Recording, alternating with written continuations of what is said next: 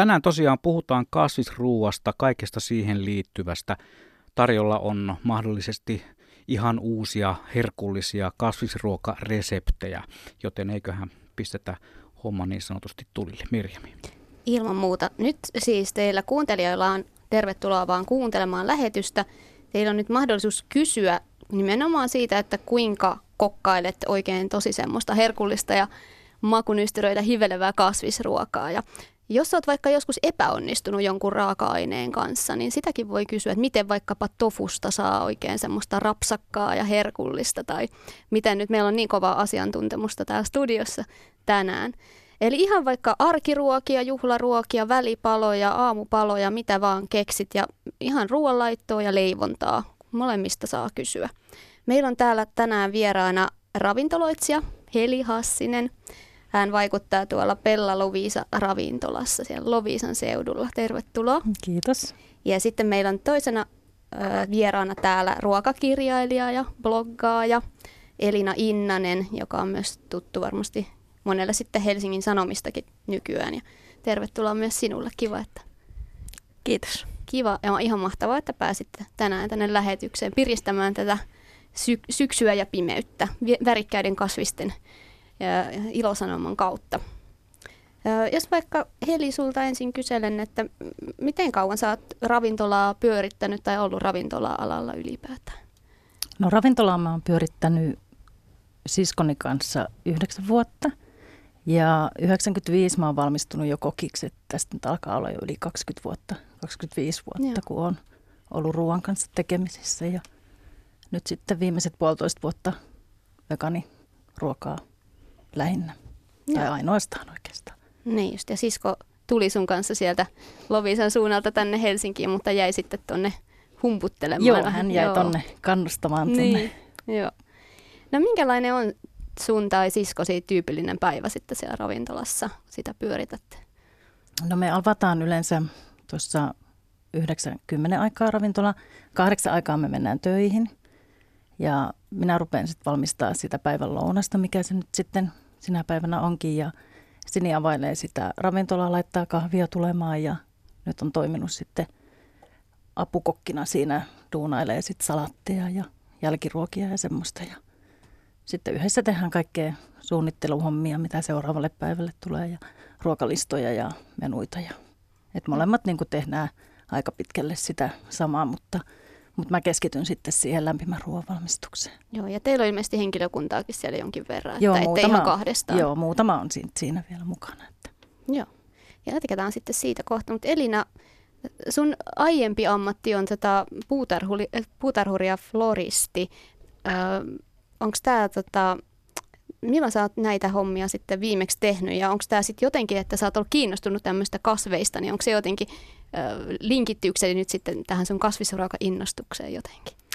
Um, no kyllä näillä varmasti jonkunlainen yhteys on, että siitähän nyt on jo aikaa, mä oon valmistunut puutarhuriksi 2008 ja 2015 alkaen on sitten niin kuin päätoimisesti tehnyt ihan muita hommia ja, ja muutenkin niin kuin mun työuran aika pitkälti on tehnyt kukkien parissa enkä, enkä niinkään ää, varsinaisesti puutarhurina. Mutta tota, on sieltä varmasti jäänyt semmoinen niin kuin, tietynlainen semmoinen arvostus sitä ruokaa kohtaan, kun on kuitenkin niin kuin ammatin kautta nähnyt sen, että, että minkälaisen työn takana se on, että, että se ruoka saadaan sieltä maasta pöytään, niin mm. varmasti se on vaikuttanut. Ja sitten tietysti kun mun työhön nyt nykyään kuuluu myöskin hyvin pitkälti sitä visuaalista puolta, kun mä myös valokuvaan ruokaa, niin floristin ammatin kautta on sitten sitä sitä visuaalista puolta oppinut paljon ja samalla tavalla siinä niin kuin sommittelujen ja, ja värien kanssa pelataan kuin ruokakuvauksessakin. Tuli heti mieleen, että kun syötävät kukat, että monia leivoksia, kakkujahan voi koristella kukilla. Orvokkit on ainakin tämmöinen, eikö niin? Voiko kaikkia orvokkeja käyttää niin kuin koristeluun? Um, no semmoisia niin syötäväksi kasvatettuja orvokkeja voi joo, että Niissähän voisi tietysti olla torjunta-aineita, jos ne on ihan koristekäyttöön, että sellaisenaan en, en suosittele suoraan käyttämään, mutta että nykyään kaupoista saa kyllä tosi hyvin ihan syötäväksi tarkoitettuja kukkia, että ne on viljelty sitä tarkoitusta varten, niin ilman muuta. mitä muita sitten on, kun tuli, täytyy nyt heti kysyä, kun tuli mieleen, että mitä muita on sitten kuin orvokit, että mitä sä vaikka käytät itse jossain leivosten tai kakkujen koristelussa, tai mihin sitten käytätkin? Ähm, no orvokki on kyllä yksi mun suosikeista ja se on helposti saatavilla ja, ja sitähän löytyy nykyään siis ihan niin kuin sieltä yrttiosastolta okay. kaupoista, että sitä saa ruukussa. Äh, Mutta ruusut on toinen semmoinen tietysti klassikko. Mä en ole niin, niin silleen hirveä kakunkoristelijatyyppi, että mä oon aika semmoinen suoraviivainen koristelija, mutta mutta tietysti voisit käyttää jotain ihan niin kuin tyyli vaikka jotain koivunlehtiä ja kaikkea tällaista, mitä ei ehkä tuu sit, ää, ei välttämättä niinkään syö, syö mutta, mutta sopii sit siihen koristelutarkoitukseen kuitenkin. Joo. No Heli, mitä teillä tänään on ollut ravintolassa listalla? Minkälaisia ruokia on ollut tarjolla lounaalla tai, tai...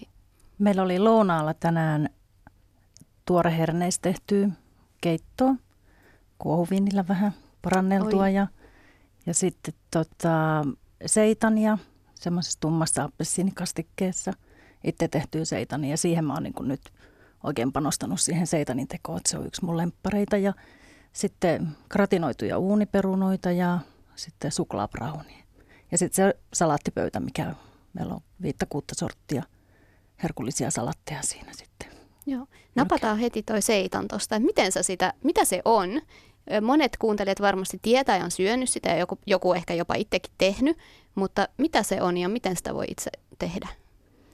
No se on ihan vehnägluteenijauhosta ja mausteista ja kikhernejauhosta tehty semmoinen lihamainen massa.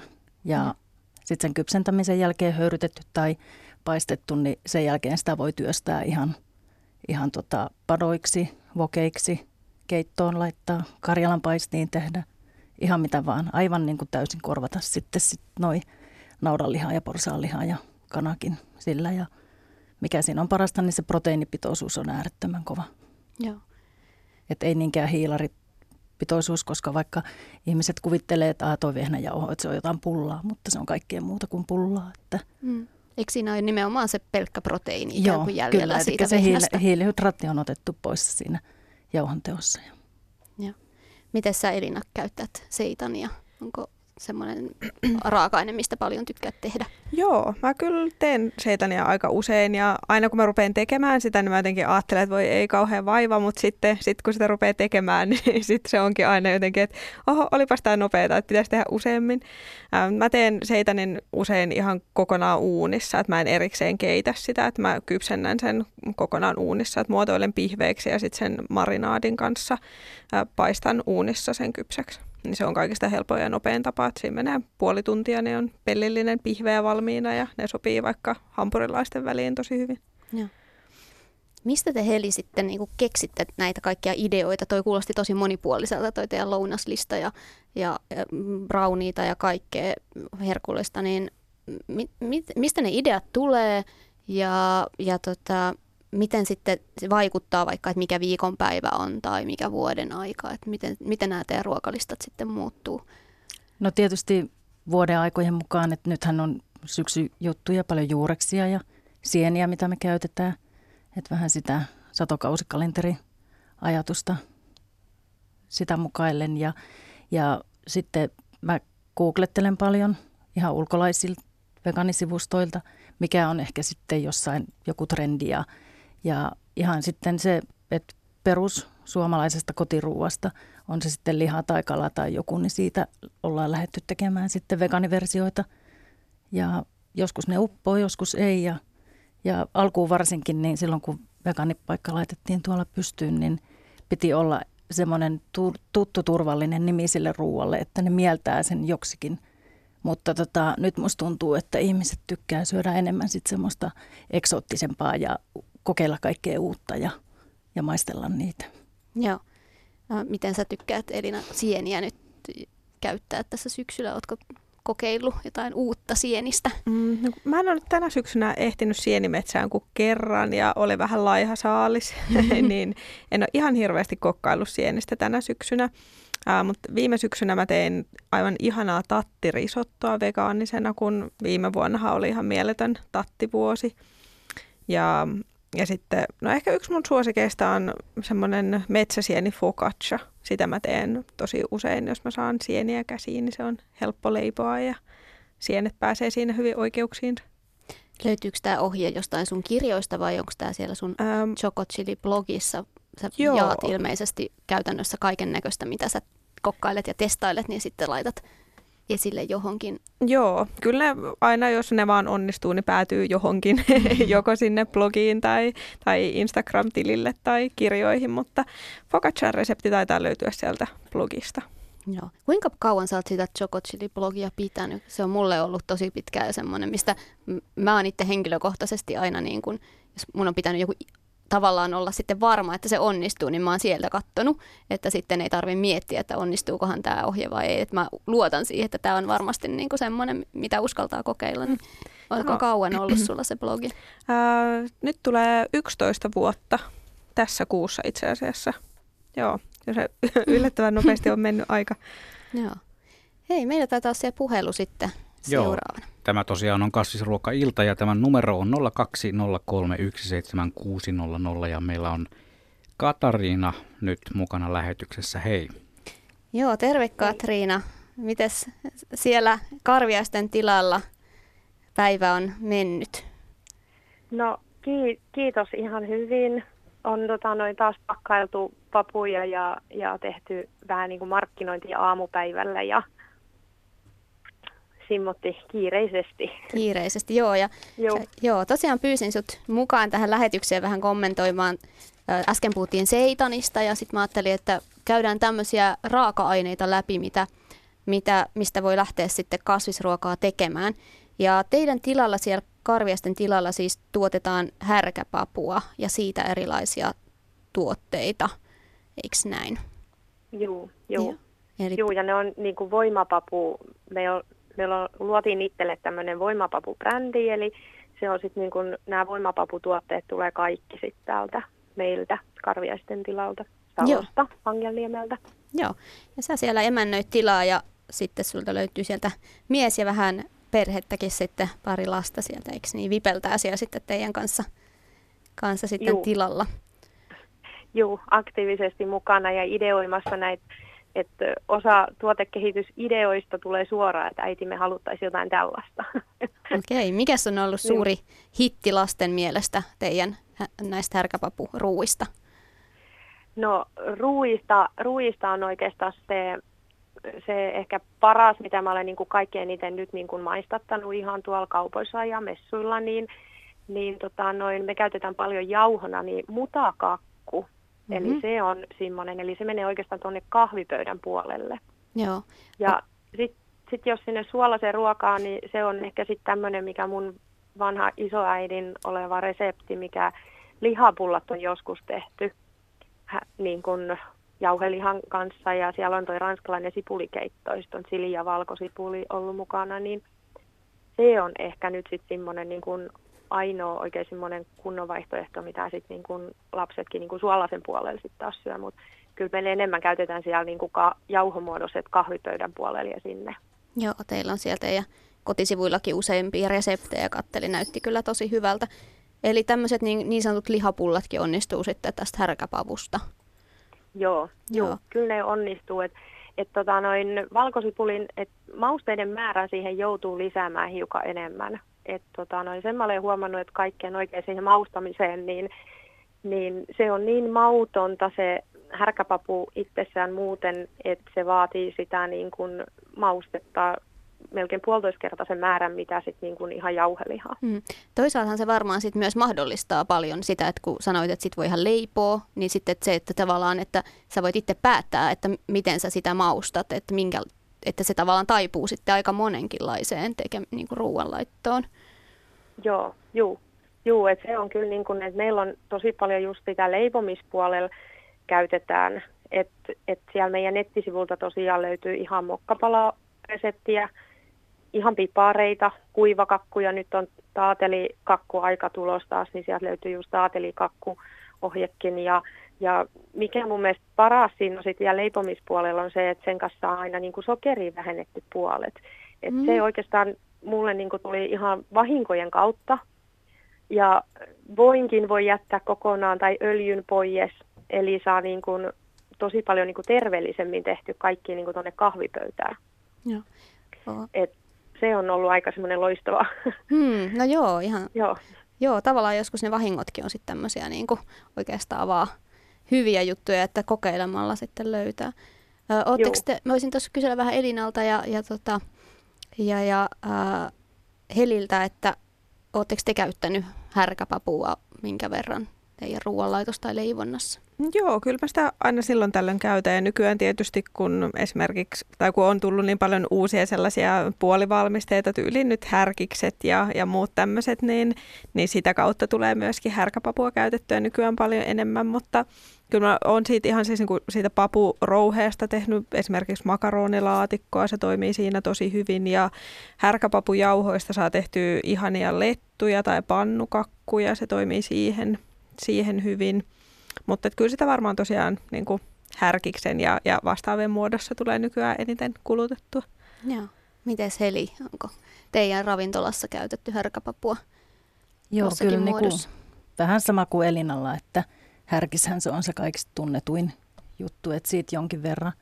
Mutta tota, mä tykkään aika paljon pavut syödä papuina, mm. eli niin kuin ihan kokonaisia härkäpapuja, niin siitä saa ihan mielettömiä patoja ja ja, ja paistoksia ja ihan mitä vaan. Että, mutta toi härkäpappujauhe on mulle ihan, että mä oon kikhernejauhoa kyllä käyttänyt, että olisiko ja. se sitten, toimiko se jauhe samalla tavalla kuin kikhernejauho, että sitä pitää kokeillakin mm. tuossa. Mm. Miten sä Katriina sanoisit, toimiiko se samalla tavalla kuin kikhernejauho? No mä en ole ihan itse taas pelkästään tehnyt kikherneestä mitään. Joo niin kuin sillä, että mä olisin pelkästään tehnyt, mutta se, että mitä mä olen asiakkaalta kuullut, niin tota, noin palautetta jälkikäteen, niin he on kyllä sanonut, että se toimii samantyylisesti. Hmm. Et, et ehkä siinä on just tämä, että kun meidän härkäpapujauhoissakin, niin meillä löytyy se kuori mukana siellä, niin se tekee myös sit hiukan siinä jauhossa semmoista niin kuin enemmän semmoista, siinä on semmoista turpamisefektiä enemmän ja sitten se sitoo ehkä hiukan. Joo. niin tota, noin, sillä se käyttäytyy pikkasen eri lailla, mutta se, että, että, että maullisesti niin kun ihmiset on sanonut, että se on ihan valtavan hyvää. Teilläkin taisi olla jaettu Et, siellä joku semmoinen vähän niin kuin falafeli, suom, tämmöinen vähän suomalaisittain tämmöinen falafeli-ohje, jos muistan oikein, että tästä härkäpavusta tehty tämmöinen, mikä tyypillisesti tehdään sitten kikherneestä tämä falafel pyörykkä, niin teillä oli sitten tämmöinen versio siitä tehty, että teidän härkäpavusta.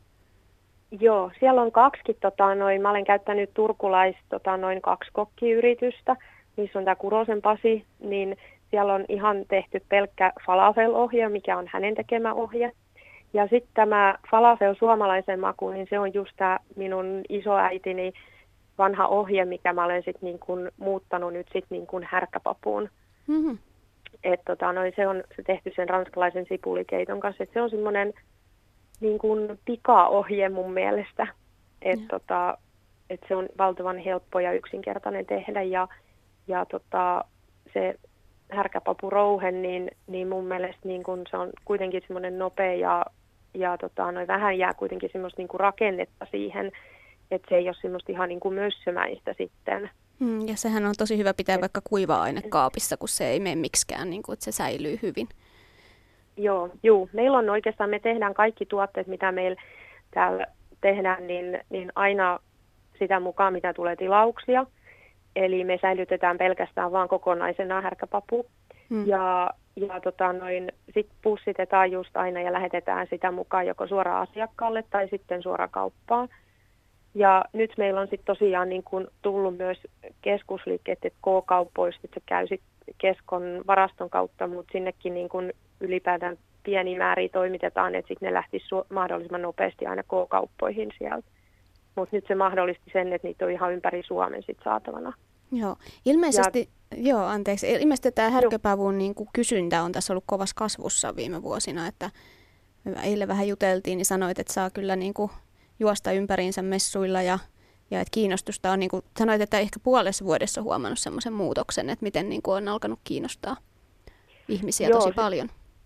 Joo, joo. Et siinä on niin kuin tapahtunut tosiaan nyt niin kuin puolessa vuodessa että on iso muutosta, että on semmoista niin kuin, että ihmiset uskaltaa rohkeammin lähteä sitä kokeilemaan. Ja sitten kun mullakin on niin kuin tämmöisiä aika niin kuin perusreseptejä, ettei kauhean monimutkaisia. Ja, ja tota, kotona meillä on aika kova seula ennen kuin mä saan laittaa mitään reseptiä tuonne meidän verkkosivuille. Että sen täytyy olla semmoinen niin kuin maistuva. Ja, ja tota noin, että ja sitten nyt on kyllä se, että, että siitä on valtava kiinnostus myös nyt sitten jatkojalosteisiin, että meilläkin on myös sit niinku suklaapäällysteisiä härkäpapuja, mutta nyt rupeaa olemaan sillä että monet muutkin haluaisi siitä sit niinku tehdä ja kehittää kans sitten, mutta mut tota noin, kyllä sitä niin kuin meilläkin tänä vuonna keväällä niin laitettiin vielä ihan meni niin kuin rehukäyttöön, että ei sitä niin kuin määrällisesti kuitenkaan sitten mene paljon kilomääreinä. Joo, eikö tässä ollut tämmöinen historia tällä härkäpavulla vielä sen verran kyselen, että se oli joskus kauan aikaa sitten, kun Suomessa ihan ihmiset käytti sitä ruuaksi ihan yleisesti, mutta sitten jossain vaiheessa se muuttui, että sitä käytti enempi rehuna, mutta nyt taas sitten on keksitty, että meillähän on tämmöinen mahtava tuote, mitä voidaan täällä Suomen Pohjolassa viljellä ja missä on hyvät ravintoarvot ja monipuolinen raaka-aine, niin niin tota, milloin sitä on alettu niin kuin isommassa, tai milloin se niin kuin keksittiin oikeastaan uudelleen sitten se härkäpavun käyttö? Osaatko sanoa?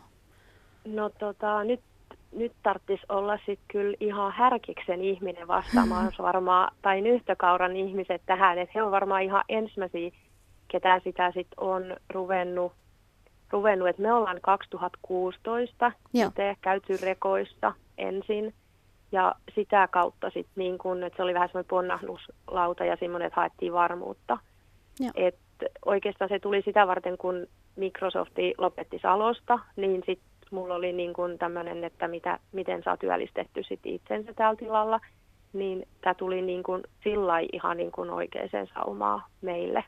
Joo, kyllä. Mutta tota, noin, mut ihan en tiedä, tota, noin alkuun, että mä tuossa noin katsoin, että 2015-luvullakin on viljelty kyllä, että, että koko Suomen ala oli semmoinen 15 000 hehtaaria, mitä härkäpapua on viljelty, että sen viljelymäärä ei ole nyt kasvanut niin kuin hehtaareina niin kuin koko Suomen alueella kuitenkaan, mutta toi varmaan sen käyttötarkoitus on sitten niin kuin nyt muuttunut enemmän sieltä rehupainotteisesti niin kuin ihmisten ihmisten niin kuin ravinnoksi, mutta mut kaikkein parasta olisi vastaamaan sun kysymykseen hmm. ihan joku tota, noin, Joo.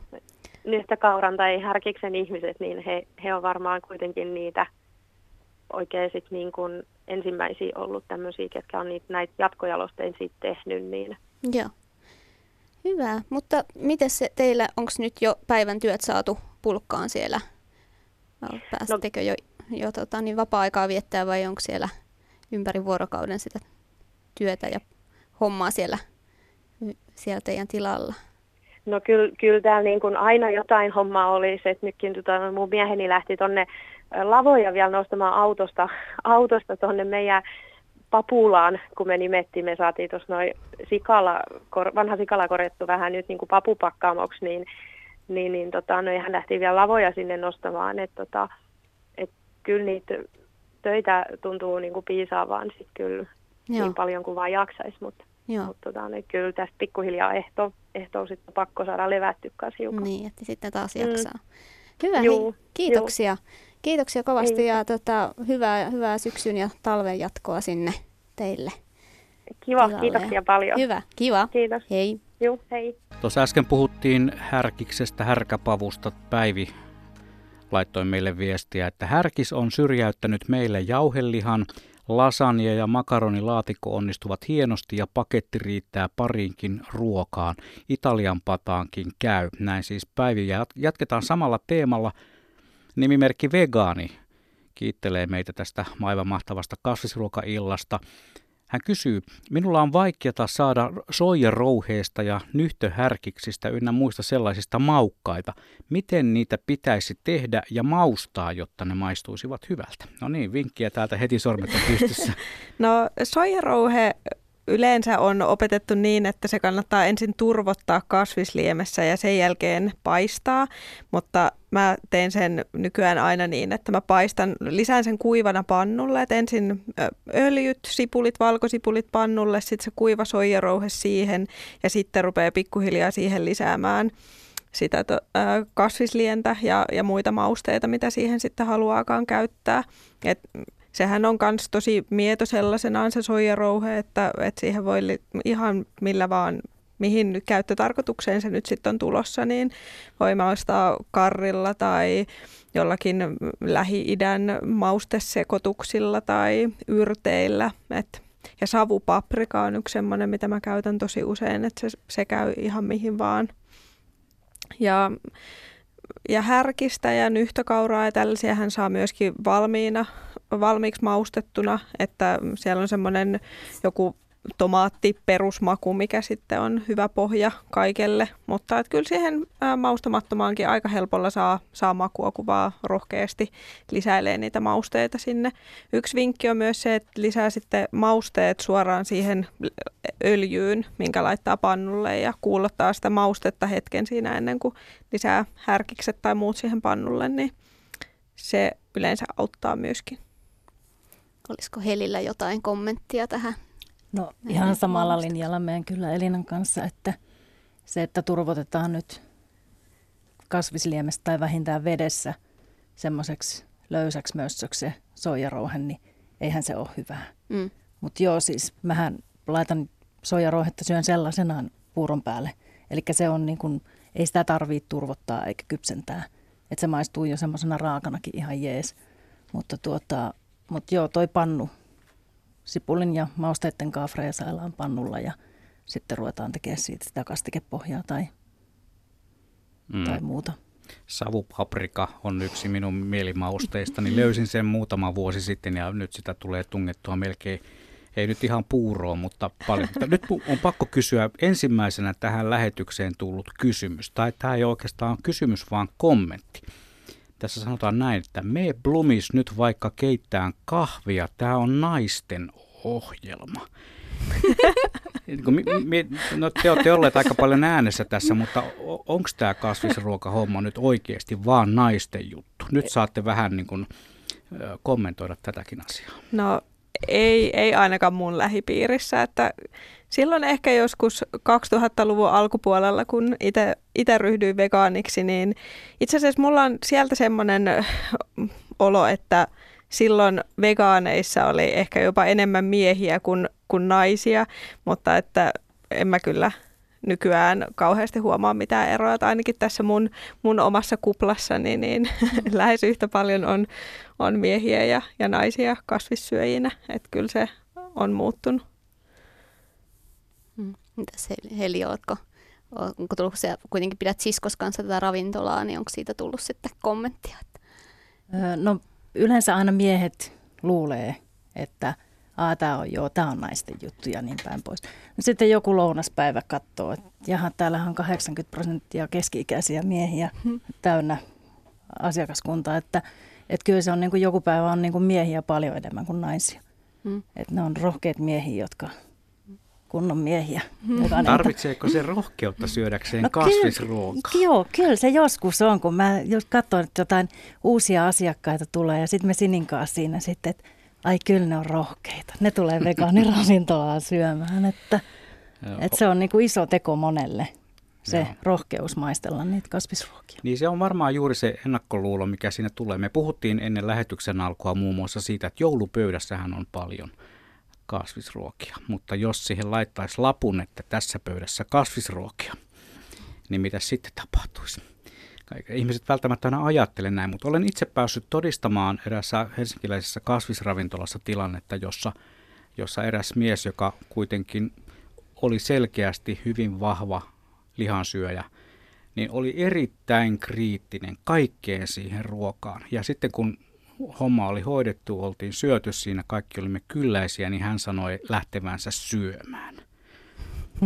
sen, sen ruokailun jälkeen niin kuin oikeasti syömään. Se minusta kuvasti niin hyvin sitä tilannetta, että se voi olla aika vaikea paikka niin kuin mieltää kasvisruokaa sellaiseksi ruoaksi, joka täyttää ihmisen. Sen jälkeen mennään syömään.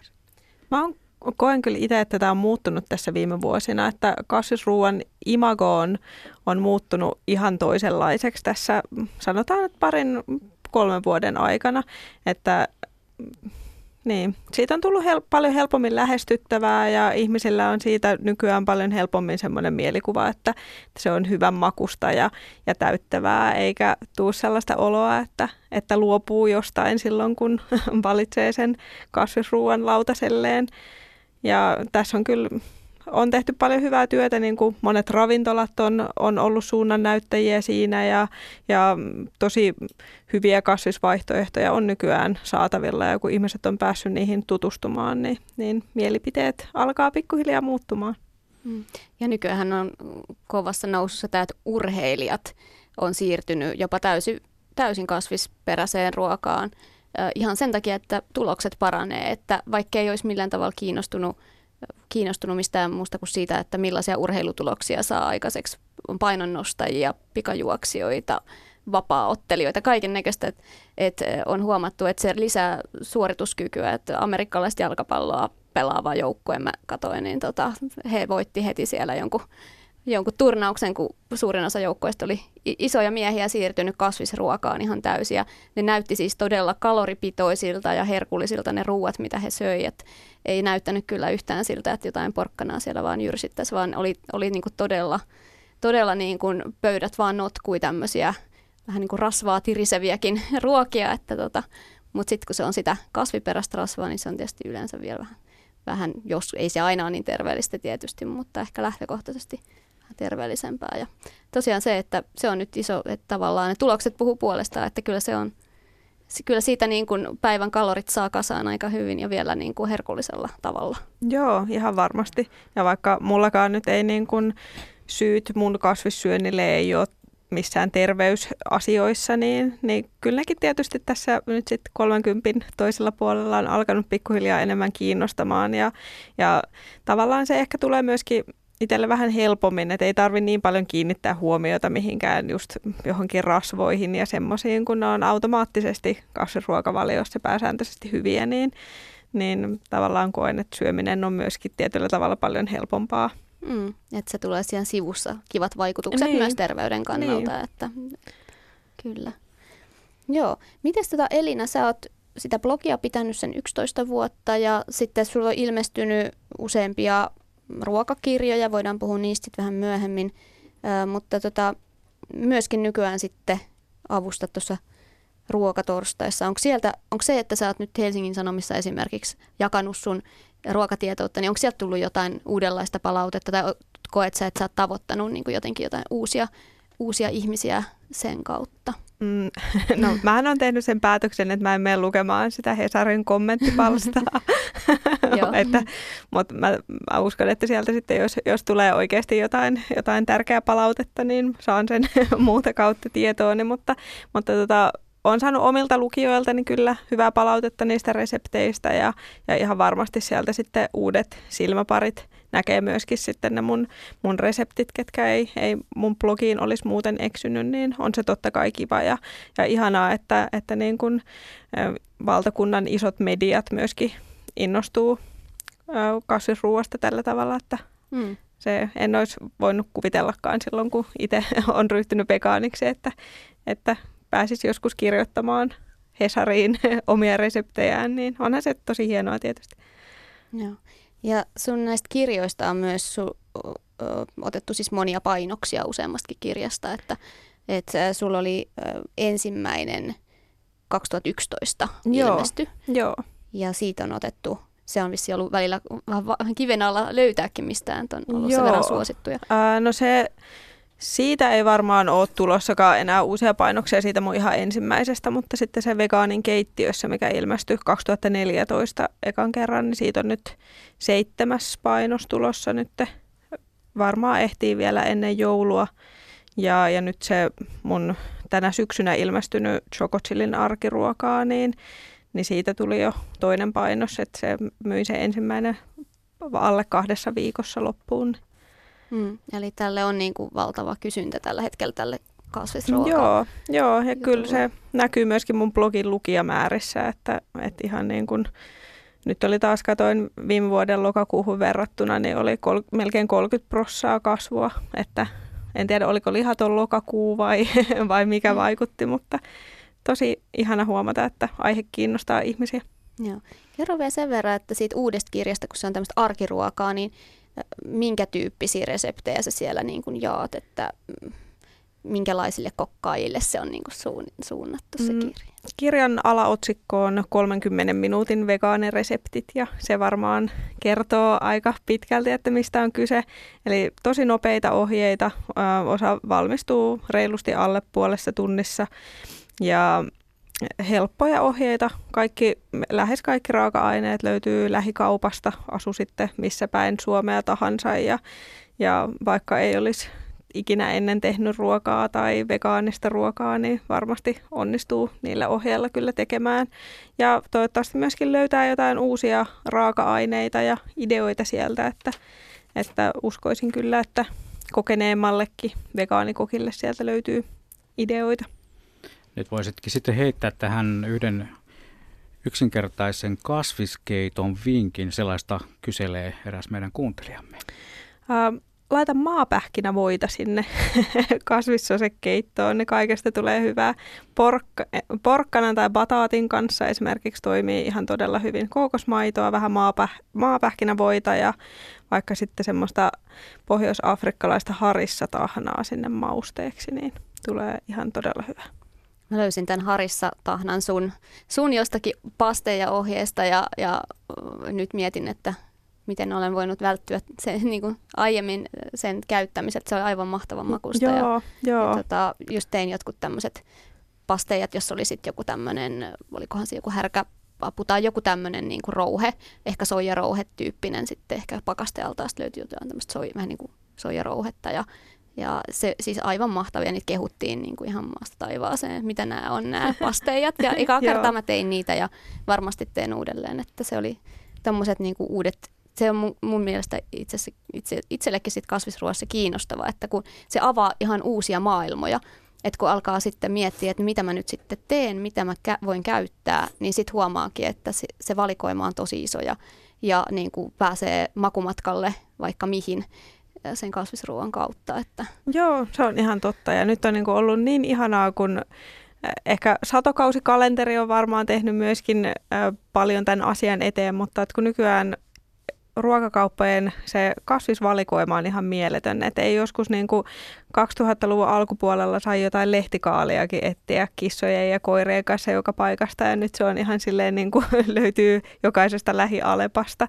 Että ihanaa, miten se niin, kasvisvalikoima on monipuolistunut niin paljon ja, ja just niiden mausteiden kanssa pystyy kikkailemaan ihan, niin kuin, ihan mitä tahansa haluaa ja kannattaa just niitä maustetahnoja erilaisia kokeilla, että just se harissa ja, ja erilaiset karritahnat on semmoisia, niin mitkä on tosi usein mun käytössä.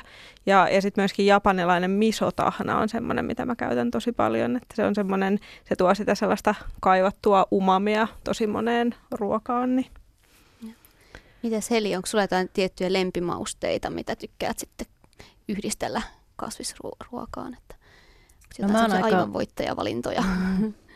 No mä oon aika kaikki ruokainen noiden mausteiden kanssa. Tietysti kun on jo töissä ja siellä on sitten 50 eri maustetta siinä, niin välillä aina, mä että mitähän mä tänään laitan. Ja sitten mä teen sen, että mä aina nuuskasen siitä purkista, että mille tämä tuoksuu, tämä mauste. Ja sitten mä rupean sieltä sitten rakentelemaan niitä.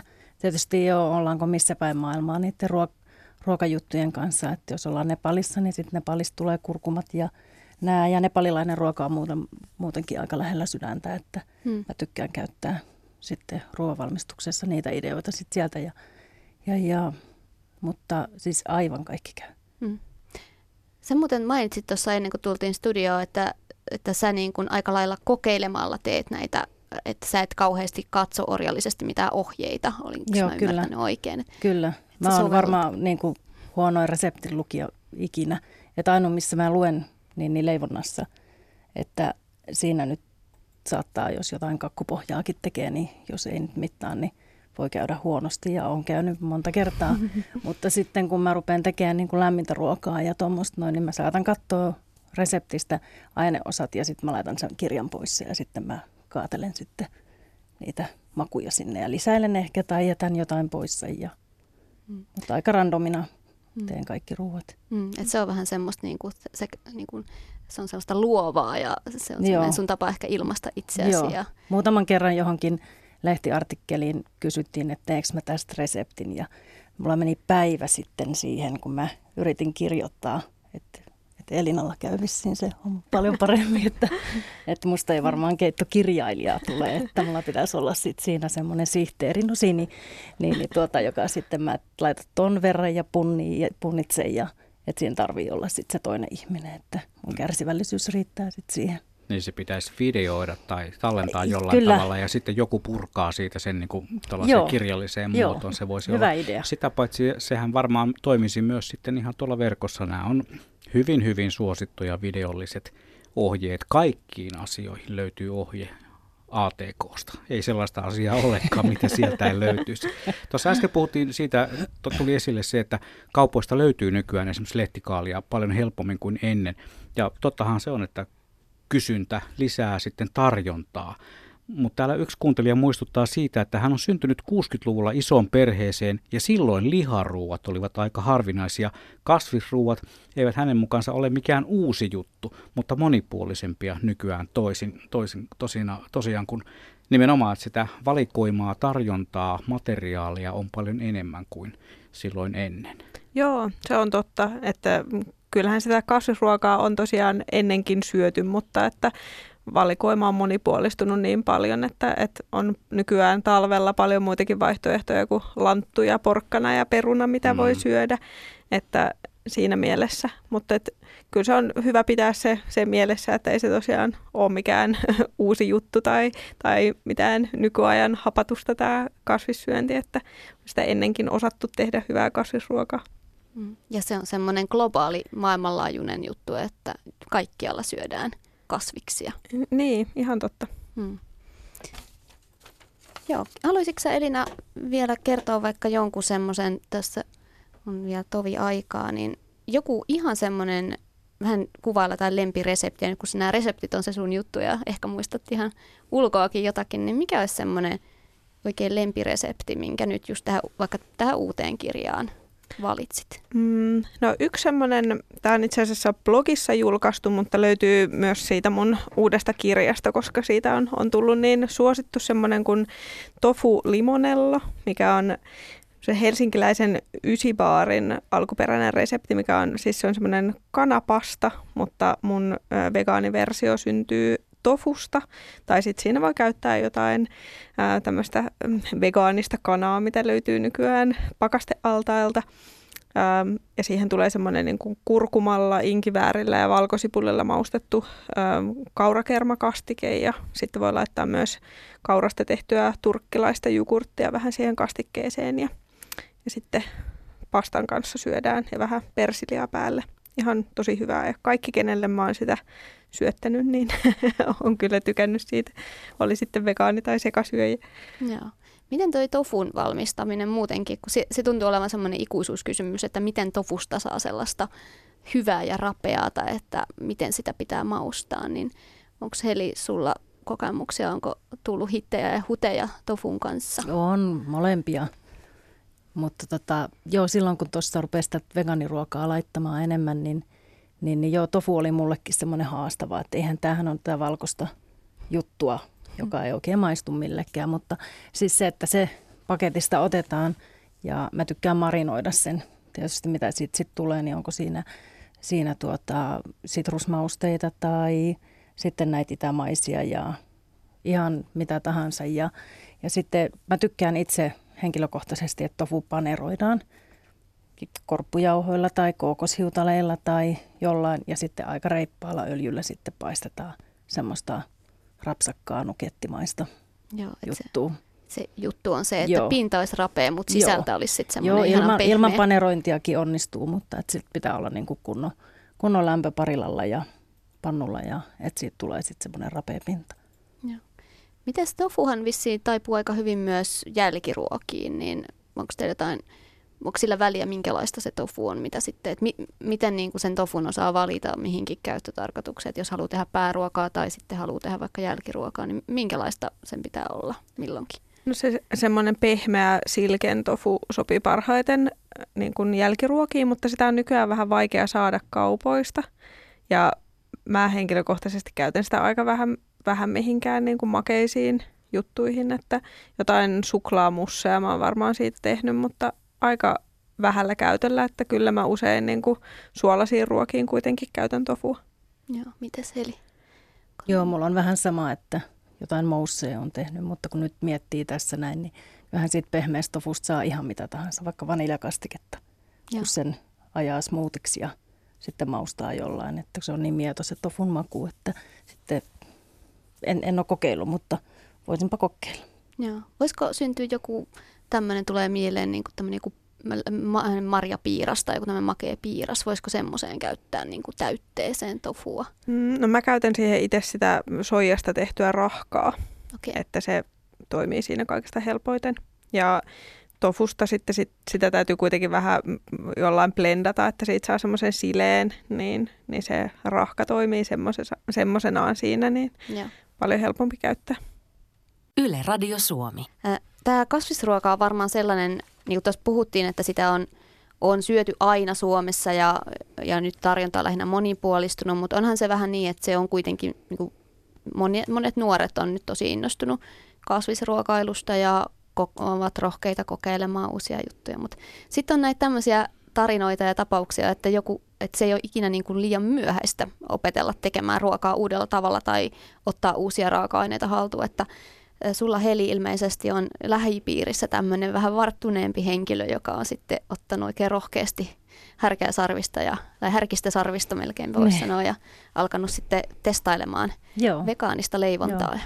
Kyllä, eli mun oma äiti on 76-vuotias nyt ja sitten sen myötä, kun meistä jälkeläisistä ja lapsenlapsista on tullut veganeita, niin sitten äiti tietysti aina laittaa sitten veganista ruokaa sitten, kun menee Kajaniin käymään. Ja siellä on maidot ja juustot ja levitteet ja laatikot ja kaikki on tehty ihan samalla tavalla kuin sinne ennen menisi. Niin hmm.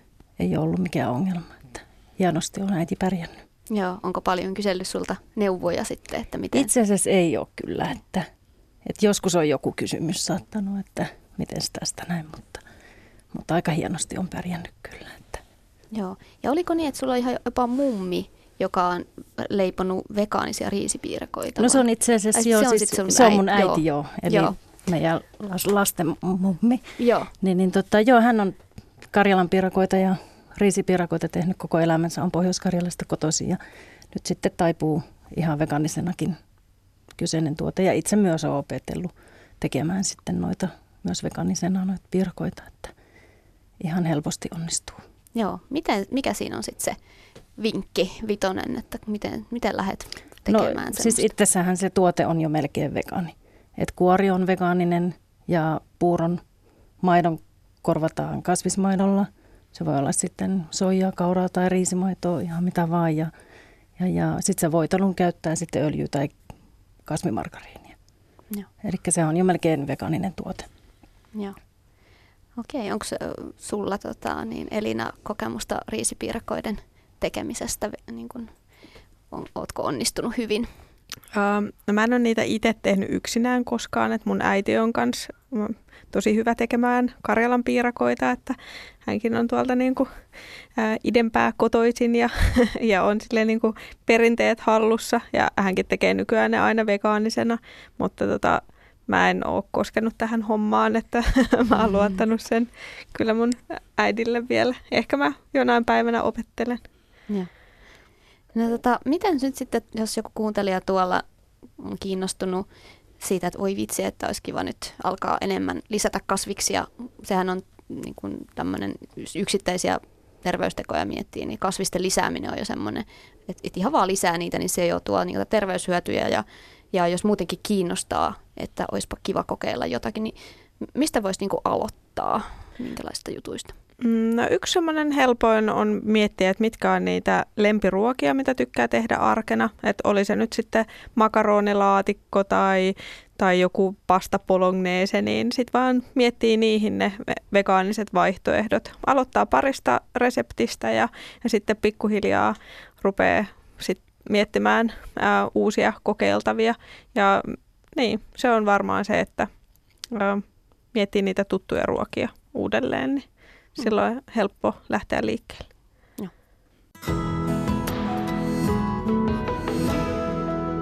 Hei, kasvisruokako ei miesten asia. Näin kirjoittaa Kari Lahesta ja jatkaa. Olen ollut noin 10 vuotta eronneena eikä sinä aikana ole keittiössäni valmistettu liharuokaa. Minä olen mies 68B. Puutarhassa kasvaa kesällä papuja, lehtikaalia, kurkkua, tomaattia, minttua ja muita yrttejä, talven varalle tehty maustekurkkua ja aika monta purkkia hapatettuja kasviksia.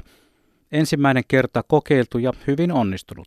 Aika paljon saa pienestä puutarhasta herkkuja talveksi. Tofua, sitä voi muuten itse valmistaa soijapavuista. Vaatii käsityötä, mutta ei ole kovin hankalaa ja maustaa voi oman maun mukaan. Tuon lisäksi käytän härkistä ja kokeilen kaikkea uutta vegeruokaa itse valmistettuna. Nuo lehtikaalit uunissa sipseiksi tehtynä ovat suosittuja. Ja talveksi saa teetä, kuivattua minttua jasminin kukkasilla kuivattuna, maustettuna. Ei muuta kuin mielikuvitus rajana. Ja tuo ohjelmassanne mainittu härkisjauho voisi olla hyvä kokeilla. Tällaisen viestin laittoi meille Kari Lahesta. Tämä oli varsin mainio avaus tähän tähän, tälle puolikkaalle. Ja meillä on aikaa 20 saakka puhua kasvisruuasta. Minä olen Juha Plumperi ja täällä studiossa on myös Mirjam Ismaleen ja hän voikin esitellä meidän asiantuntijavieraat. Tervetuloa vaan uudemman kerran vielä tänne studioon. Heli Hassinen Pella Loviisa ravintolasta sieltä Loviisan suunnasta ja sitten Elina Innanen blokkaaja, ruokakirjailija – ihan tosi hieno, hienoja vinkkejä me on jo tänään saatu teiltä ja vähän päästy tähän kasvisruoan maailmaan paneutumaan. Ennen, ennen tuossa uutisia ja urheilua puhuttiin siitä, että miten voi aloittaa tämmöisen niin kuin kasvisten lisäämisen omaan ruokavalioon, mistä voi niin kuin aloittaa, jos ei oikeasti oikein osaa laittaa ruokaa tai tai ei ole oikein kokemusta siitä kasvisruuan tekemisestä. Ja Elina, sä sanoit, että kannattaa valita sellainen tuttu oma lempiruoka ja miettiä sille sitten jotainkin korvaavia, miten sen lihan siitä voisi korvata, millä, minkälaisilla tuotteilla ja niin edespäin. Ö, olisitko halunnut ihan jakaa jonkun, vaikka ihan tämmöisen nyt, kun puhuttiin tästä, että sopiiko kasvisruoka miehille tai ei, niin tämmöinen makaronilaatikko, sehän on hirveän tämmöinen perinteinen, perinteinen ruoka, niin miten valmistaisit sen? Ähm, mä teen makaronilaatikon aina niin, että mä en keitä niitä makaroneja, vaan mä laitan ne kans kuivana sinne laatikkoon ja teen sen aika usein soijarouheesta, koska se on helppoa ja edullista ja siitä saa maustamalla tosi helposti hyvän makusta, mutta jos haluaa kotimaisen raaka-aineen, niin härkäpapurouhe tai härkis käy siihen ihan yhtä lailla. Ja sitten tämä proteiini, mitä nyt siinä haluaakaan käyttää, niin paistaa sen sipulin ja valkosipulin ja mausteiden kanssa pannulla ja sitten lisää sen kuivien makaronien kanssa siihen laatikkoon sitten lisää sinne vähän kasvislientä ja siihen niin kuin munamaidon tilalla mä käytän sitten ihan kaurakermaa. Ja sitten kun ne makaronit on kuivana siellä laatikossa ja sitten ne kypsyy siellä uudissa, niin sitten siihen tulee semmoinen aika kiva kiinteä koostumus. Ja jos haluaa, niin siihen voi tehdä tai laittaa vähän vegaanista juustoa vaikka siihen päälle vielä, niin saa vähän semmoisen täyttävämmän ja rasvasemman siihen, mutta sieltä mun blo- ö, Choco Chili-blogista löytyy ihan tarkkakin ohje tälle sitten, jos kaipaa tarkempaa ohjeistusta. Joo, kiitoksia. Meillä on nyt siellä sitten puhelu. Meillä on Pekka Helsingistä mukana lähetyksessä. Terve Pekka. Terve. No niin, ole hyvä. Sulla oli joku kysymys.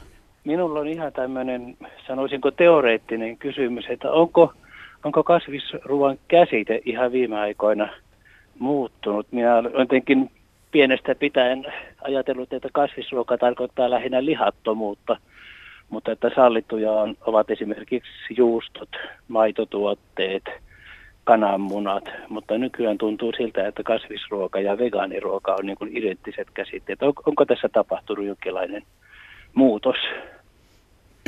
No, jos ihan tarkkoja ollaan, niin silloin kun puhutaan lakto-ovo-vegetaristisesta ruuasta, niin silloin, silloin on tota, ää, maito ja kananmunat mukana ja, ja sitten vegaaninen ruokavalio on, on ihan ää, täysin e-, eläintuotteista vapaa, mutta kasvisruoka on käsitteenä ehkä vähän semmoinen epämääräinen, eikä siitä välttämättä niin kuin sellaisenaan aina saa sitä selkoa, sama kuin vege-sana esimerkiksi, mitä nykyään paljon käytetään, niin, niin, no, niin ne on vähän semmoisia, että, että sitten täytyy melkein niin kuin tarkentaa asiayhteydestä riippuen, että, että mistä puhutaan, mutta kyllä se aika usein nykyään, tai vegaaniruuan suosio on kasvanut niin kovasti, että aika usein kyllä puhutaan myöskin niin kuin vegaaniruuasta ihan vaan kasvisruokana, että Joo. Mutta se, se, sellaisenaan se käsite on, on, on munkin mielestä vähän hämärä.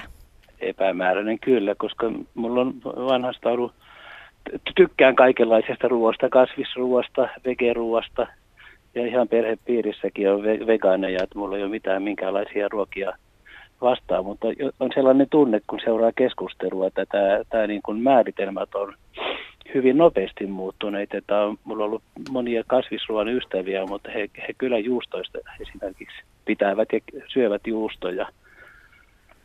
Mm, ja ehkä myös tuon ilmastokeskustelun myötä, niin, niin varmaan on ruvettu entistä enemmän just puhumaan vegaaniruuasta niin. niin kuin ihan vaan, vaan kasvisruokana, että kun se on kuitenkin sitten niin kuin äm, ilmastonkin kannalta se, se paras vaihtoehto, niin se voi olla, että, että jossain vaiheessa käsitteet muuttuu niin, että kasvisruoka on, on yhtä kuin vegaaniruoka. Saa, saa nähdä, kuinka käy.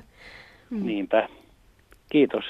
Kiitos. Kiitoksia Pekka soitosta ja meille mahtuu soittoja tähän lähetykseen varsin mainiosti vielä. Onhan meillä pel- peliaikaa 47 minuuttia ja kolme sekuntia, jos ollaan tarkkoja. 0203 17600 on tuo puhelinnumeromme ja näitä viestejä on tullut tosi paljon. Viestistudioon yle.fi kautta Radio Suomi. Sieltä löytyy lomake, jolla voi laittaa. Kaikkihan näistä toki eivät ole niin sanotusti painokelpoisia, eikä niitä tässä lähetyksessä tulla esittämään, mutta antaa tulla kaikenlaista, kyllä tänne mahtuu.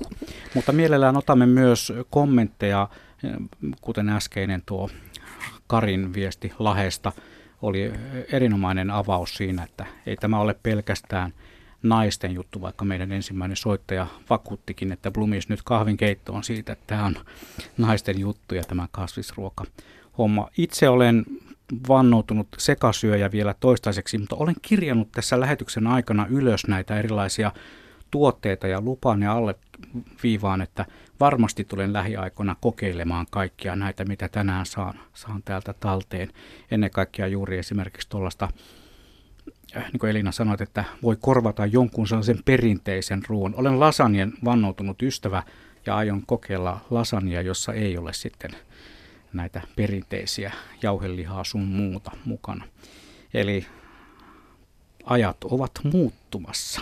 Joo, ja siis se on tässä kaikista mahtavinta, että ei kenenkään ei ole ol, pakko olla vegaani syödäkseen vegaanista ruokaa, että kannattaa kokeilla ihan sitä ihan vaan senkin takia, että kokeilee jotain uusia juttuja ja ää, maistaa uusia raaka-aineita ja makuja ja sehän siinä ruoanlaitossa pitäisi olla se paras juttu, että mm. et pääsee rohkeasti kokeilemaan uusia juttuja. Ja hienointa on se, että työpaikkojen lounasbuffassa on usein myös tarjolla kasvisvaihtoehtoja. Itse olen huomannut, joka kerta huomaan sen, että haen sieltä jotain niin kuin osaksi sitä ruokaa ja tiettyjä asioita olen alkanut vähentää. Se ei ole, siinä ei ole mitään ideologiaa takana, vaan ihan vaan se, että voisin itse paremmin. Liian raskaalla syömisellä tulee liian raskas olo ja kuten kaikki kuulevat, niin ei tämä homma kauhean raskasta ole täällä. Eli ei tarvitse sellaista niin sanotusti ojankaivajan safkaa, kun tekee toimistotöitä. Mirjami. Joo, ja tuli mieleen tästä, että tämmöisellä niin kuin vegaaninen ruokahan on kätevä vaihtoehto, että jos pitää vaikka jotkut juhlat, niin ei tarvi erikseen tehdä niin kuin kauhean monia semmoisia, vaikka että olisi joku tämmöinen kasvisruoka, jossa olisi vaikka maitoa. Et, et kun tekee vegaanisena, niin ei tarvi miettiä esimerkiksi laktoosia, että onko tämä, sehän on automaattisesti sit laktoositonta ja maidotonta. Sopii monille allergikoille, kananmuna-allergisille, maitoallergisille, laktoosiintoleranssin omaaville henkilöille. Että tavallaan siinä niin kuin saa monta kärpästä yhdellä iskulla. Et kun tekee sen vegaanisen ruoan sinne, niin se sopii niin kuin hyvin pitkälti kaikille. Että ei tarvi niin kuin stressata siellä keittiössä niin montaa eri, erilaista vaikka allergiaruokavaliota. Ja, ja se, että, että sen kasvisruoan tosiaan suoraan vaan tekee vegaanisena, niin säästyy monelta pulmalta tavallaan. Mm, joo, se on, mm. se on totta kyllä. Ja mullakin, siis mä saan tosi paljon lukijapalautetta, ää, eritoten just perheiltä, keillä on, on joku allerginen lapsi esimerkiksi, ja he on sitten niinku just maito- tai kananmuna-allergian myötä sitten päätynyt mun blogiin, ja, ja, ja sitä kautta huomannut just, että niinku kannattaakin etsiä niiden allergiareseptien sijaan vegaanisia reseptejä, että sieltähän löytyy helposti kaikkea niinku, kananmuna-allergisille sopivia ohjeita, niin Mm. Mä tein just, tuossa oli pyhäinpäivää ja muuta, niin tein porkkanakakkua ja, ja tota, tuli aivan mielettömän mehevää ja kuohkeeta. Äh, olikohan Vegaaniliiton ohjeella, se on semmoinen ohje, mikä taitaa kiertää vähän joka puolella, se on niin hyväksi havaittu. Ja, ja tosiaan tämä on vissi aika yleistä, että oletetaan, että esimerkiksi kananmuna on niin kuin pakollinen leivonnassa, että, että, että ei jotain kuivakakkua voi niin kuin tehdä ilman kananmunaa, mutta mä oon nyt kokeillut monenlaista, esimerkiksi sun aivan mieletöntä viskitaatelikakkua, jota mä voisin syödä, niin kuin, teinköhän neljä satsia yhtenä jouluna sitä. Ja, ja tota, tämäkin on aika tämmöinen syntinen kakku, että se on, niin kuin, siinä on tosiaan viskiä ja, ja reilusti rasvaa ja sokeria ja pähkinää. Ja se on siis saanut aivan hirvittävän hyvän vastaanoton. Kaikki kysyvät, mitä tämä on, mitä tämä on tämä ihana kuorrute. Ja, ja tota, että todella hyvin kohoaa, että suorastaan liiankin hyvin kohoili siellä uunissa, että ilman mitään kananmunia. Että, että onko sulla jotain vinkkejä siitä leipomisesta esimerkiksi? Sä sanoit, että et niin paljon ehkä leivon, mutta että... Joo, mä teen aika semmoisia yksinkertaisia juttuja kuitenkin, että en, en tosiaan ole mikään niin kuin kondiittori, enkä varsinkaan niin kakun koristelu ja semmoinen pieni näpertely ei ole mua varten, mutta että kyllä mä siis just tykkään jotain simppeleitä kakkuja ja äm, muffinsseja ja, ja leipää, leivon myöskin paljon, mutta mutta niin, siis se kananmunan korvaaminen useimmissa toimii ihan niin, että sen tavallaan vaan jättää pois. Et tietysti aineiden suhteita täytyy vähän, vähän muuttaa, että jos ensimmäistä kertaa on leipomassa jotain kananmunatonta kakkua, niin sitten kannattaa katsoa ihan niin kuin siihen räätälöity ohje, niin tietää vähän, että miten eri tavalla ne taikinat käyttäytyy. Et yksi semmoinen vinkki on se, että, että niitä taikinoita ei kannata sekoittaa liikaa, ettei se sitkisty se vehnäjauho. Ja se on monesti paljon helpompaa myöskin se kananmunaton leipominen, kun ei tarvi vaahdottaa mitään valkuaisia ja keltuaisia ja kikkailla niiden mm. kanssa. Että mä en oikeastaan itse edes tiedä, että mitä niille pitäisi tehdä. Mm. Et, niin. Joo, se on niin kuin mullakin se kokemus, että kun tekee kakun ilman kananmunaa, niin sen kuvaa kevyesti sekoittaa ja heittää sen sinne vuokaan ja uuniin, niin se on niin kuin todella niin kuin jotenkin siistiä, helppoa ja nopeaa touhua, että joo. tuntuu, että eihän tässä ole mitään niin kuin, juurikaan vaivaa edes. Niin, tulee vähemmän tiskiäkin niin. vielä. Arvan, että minkä kirjasin ylös viimeeksi tästä keskustelusta. Viski, haateli, niin. kakuun.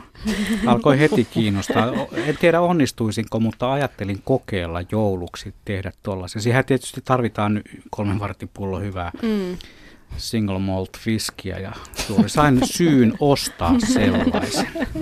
Kyllä, suosittelen kokeilemaan. Joo, kiitos. Viestejä saa laittaa. Meille on tullut todella paljon yle.fi kautta Radio Suomi. Sieltä löytyy lomake, jolla pääsee mukaan lähetykseen. Aika paljon on tullut sellaista viestiä, että, että muistuttakaa kotimaisuudesta, siitä, että mitä, mitä kaikkea niin kuin kotimaisesta tarjonnasta voi valita, että pitää, olisi myös niin kuin tavallaan tämä lähiruoka-aspekti mukana kasvisruoan valmistuksessa? No, aluksihan me tuossa aika paljon puheltiin härkäpavusta, mikä on semmoinen klassinen suomalainen todella hyvä proteiinilähde. Sitten tietysti herneet on toinen semmoinen ehkä vähän aliarvostettukin raaka-aine, mitä ei niin, niin kauheasti käytetä varsinkaan niin kuin ruoanlaitossa, että kyllä nyt kaikki syö kesällä herneitä sellaisenaan, mutta että niitä... Ja herneistähän saa tota, falafel pyörykeitäkin tehty ihan samalla joo. tavalla kuin kekherneistä joo, ja turvottaa ne joo. kuivat herneet ja, ja tekee sitten tota, sen falafelmassan. Joo, mä tein just tuossa yhtä pyörykkäreseptiä niin kuin joulua varten viime viikolla herneistä, mutta sen, sen reseptin laitan sitten jakoon myöhemmin, mutta, mutta se, on, se on hyvä ja tietysti siis sehän on ihanaa, miten paljon kaikkia kauratuotteita nyt on tullut viime vuosina. Kaik, oikeastaan kaikki maitotuotteet saa nykyään korvattua kaurapohjaisilla valmisteilla ja niille on tosi paljon myöskin kotimaisia valmistajia. Mutta sitten tietysti niin kun ilmastonäkökannalta, jos sitä, sitä aspektia haluaa ajatella, niin, niin se niin kuin ruokien kuljetuksesta kuitenkin vaan todella pieni osa tulee niin, tai on, on niin kuin se siitä hiili, hiilijalanjälkeen vaikuttaa, että ei niin kuin, aina on parempi vaihtoehto kuitenkin vaikka nyt valita niitä ää, etelä-eurooppalaisia kikherneitä kuin naudanlihaa, että se on hiilijalanjäljeltään paljon pienempi, että kasvisruoka on, on niin kuin siinä mielessä turvallinen valinta, mutta hyvä, hyvä katsoa niitä kotimaisiakin tietysti. Mm, meidän metsät on täynnä marjoja ja sieniä, että niitä varmasti sitten kanssa käytätte.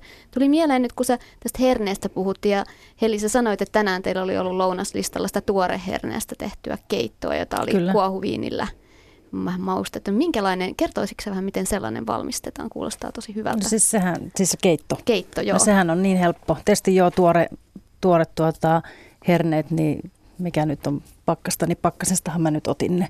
Enkä ruvennut nyppimään niistä, mutta ehkä kesällä olisin voinut nyppiä sitten ihan hernen pal- palkosta. Niin kasvisliemeen, itse tehtyyn kasvisliemeen, mä keitän, soseutan, maustan valkosipulilla ja kohviinillä.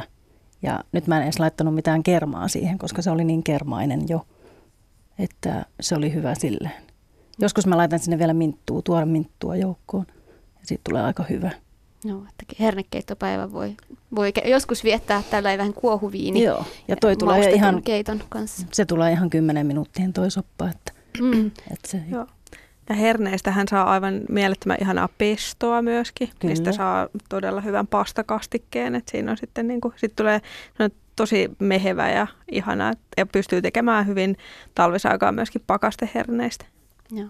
Miten sitten tuli mieleen, itse olen joskus päässyt ystävä teki tämmöistä vuohen putkipestoa, tämmöiset niin villiyrtit, tämmöiset villivihannekset, niin käytättekö minkä verran sitten, kun on, on se, se aika vuodesta, että niitä voi keräillä tuolta niin kuin maitohorsmaa vaikka tai nokkosta tai... No nokkonen tietysti on semmoinen helppo, että kun sitä kasvaa melkein kotipihalla ja tuolla noin, mutta joka ikinen syksy kun tulee, niin sitten mä hitsi taas jäi toi juttu, että olisi tutustunut noihin villiyrtteisiin, mutta varmaan ensi elämässä sitten se sitten tulee olemaan mulle sitten, kun on enemmän aikaa, niin mm-hmm. keskittyy sitten siihen, mitä tuolta oikeasti saa semmoisia, mitkä ei ihmiset edes tiedä, enkä mäkään tiedä. Mm-hmm. Mutta innolla odotan sitä, että mä pääsen tutustumaan tuohon metsän ihmeelliseen mm-hmm. tarjontaan. Joo, vaikka mäkin olen maalla kasvanut, niin ei meilläkään ole silleen varsinaisesti mitään näitä tämmöisiä niin villiyrttejä sinällään kauheasti käytetty. Että nokkonen nyt tietysti on semmoinen, mistä on paljon leivottu ja, ja siitähän tulee ihania lettuja esimerkiksi ja sämpylöitä ja vaikka keittoakin. Ja Nokkospesto on aika joo, hyvä. Joo, totta. Joo, ja sitten tietysti nämä niin kuin marjat ja, ja sienet on semmoinen klassikko, mitä nyt itsekin hyödynnän paljon, mutta ehkä mäkin voisin ottaa jossain vaiheessa asiakseni tutustua näihin villiyrtteihin vielä enemmän. Eikö se hortoilu ole ollut tässä viime aikoina aika suosittua nimenomaan? No joo, joo. Ja, ja etenkin niin kuin monissa huippukeittiöissähän se on semmoinen, että huippukokit on innostunut käyttämään kaikkia tämmöisiä villiyrttejä tosi paljon, että se ei ehkä, no ei ainakaan mun kotikeittiöön ole vielä rantautunut, mutta... Hmm.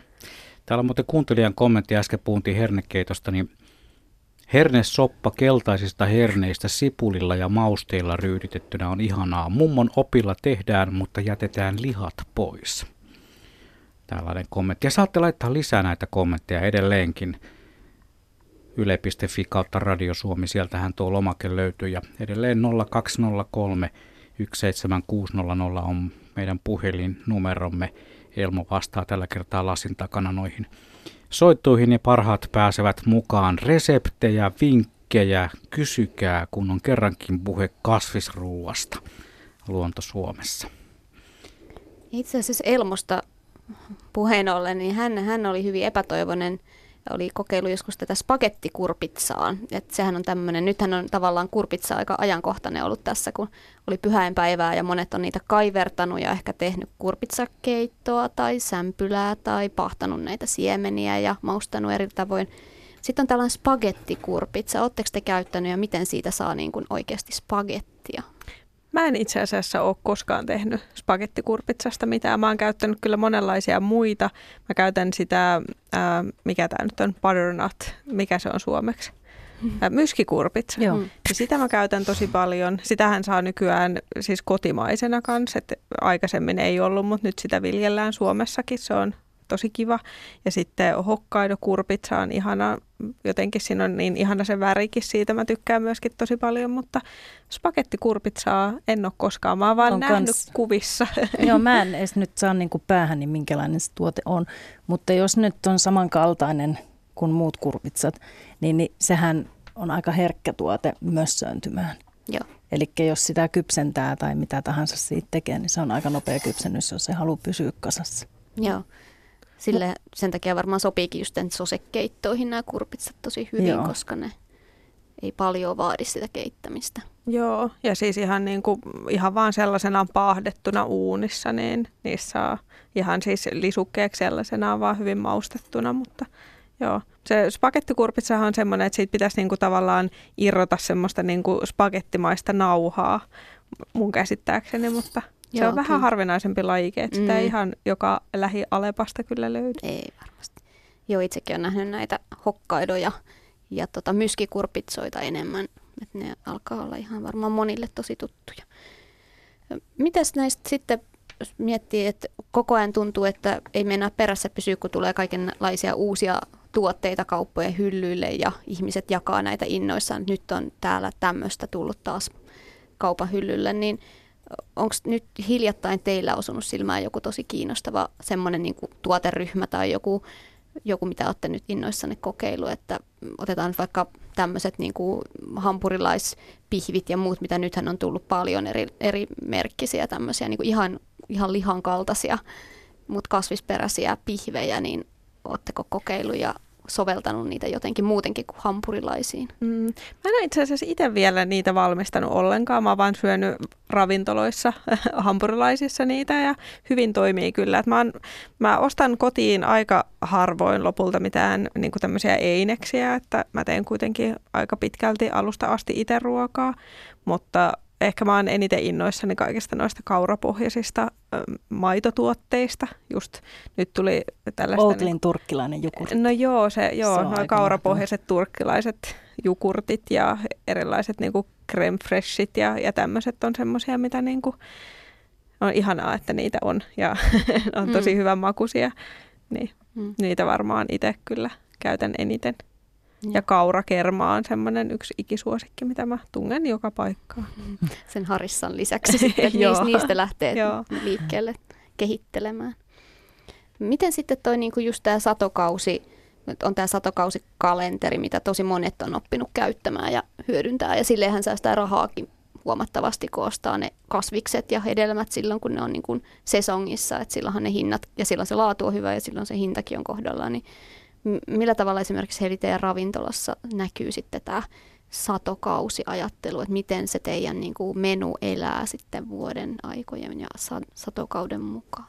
Joo, kyllä se ihan vahvasti siellä on, että, että nyt on syksyllä on syksyjuttuja ja just juureksi ja punajuuri on yksi mun lemppari, siitä saa ihan mielettömiä ruokia ja sitten meillä on Lovisassa ihania sienestäjiä, kun itse ei mukaan kerkeä sitten tuonne metsäänkään, niin tota, he sitten kantaa meille sieniä. Me ostetaan sitten erinäköisiä tuotteita ja sitten niistä valmistetaan. Ja sitten kesähän on tietysti juhla-aikaa sitten noiden kasvisten kanssa, että siellä on niinku vaihtoehtoja paljon enemmän, mutta, mutta kyllä mä enemmän niinku tykkään noista, mitkä juurekset kasvaa maan alla, niin siellä on jotenkin se, se juttu. Hmm. Punajuuresta tuli mieleen, että kun joulu on tulossa, niin tämmöinen punajuuri, piparjuuri laatikko esimerkiksi on aika todella hyvää, että oletteko käyttänyt tai tehnyt tämmöistä?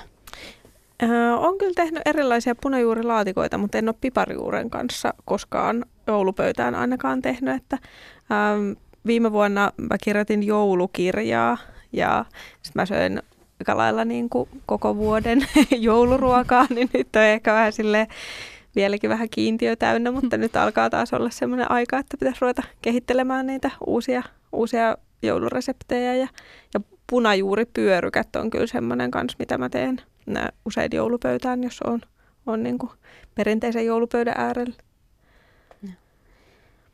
Selvä. Öm, Onko nyt sitten tässä jotain semmoisia ajankohtaisia muita juttuja? Onko jotain tapahtumia tai jotain messuja tai jotain tämmöistä kasvisruoan ympärillä, jotain tämmöistä pöhinää tällä hetkellä? Että mi, minkä, miten tämmöiset niin näkyy teidän, teidän vaikka työssä tai että on, onko minkälaisia juttuja niin kuin tämän kasvisruoan ympärillä? Että se on iso juttu tällä hetkellä, niin onko jotain tapahtumia esimerkiksi tai jotain kampanjoita tai mm. muuta. Mm, Lovisassa on aina joku kasvisruokatapahtuma. Ah, okei.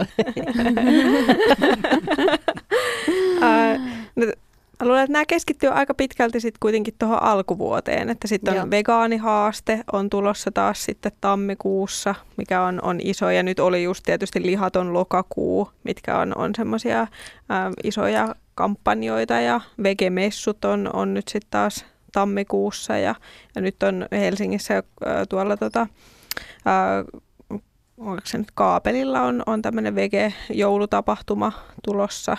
Et kyllä nyt kaiken näköistä siihen liittyvää on, mutta että varmaan ne isoimmat ää, pöhinnät on sitten tuossa alkuvuonna. Hmm.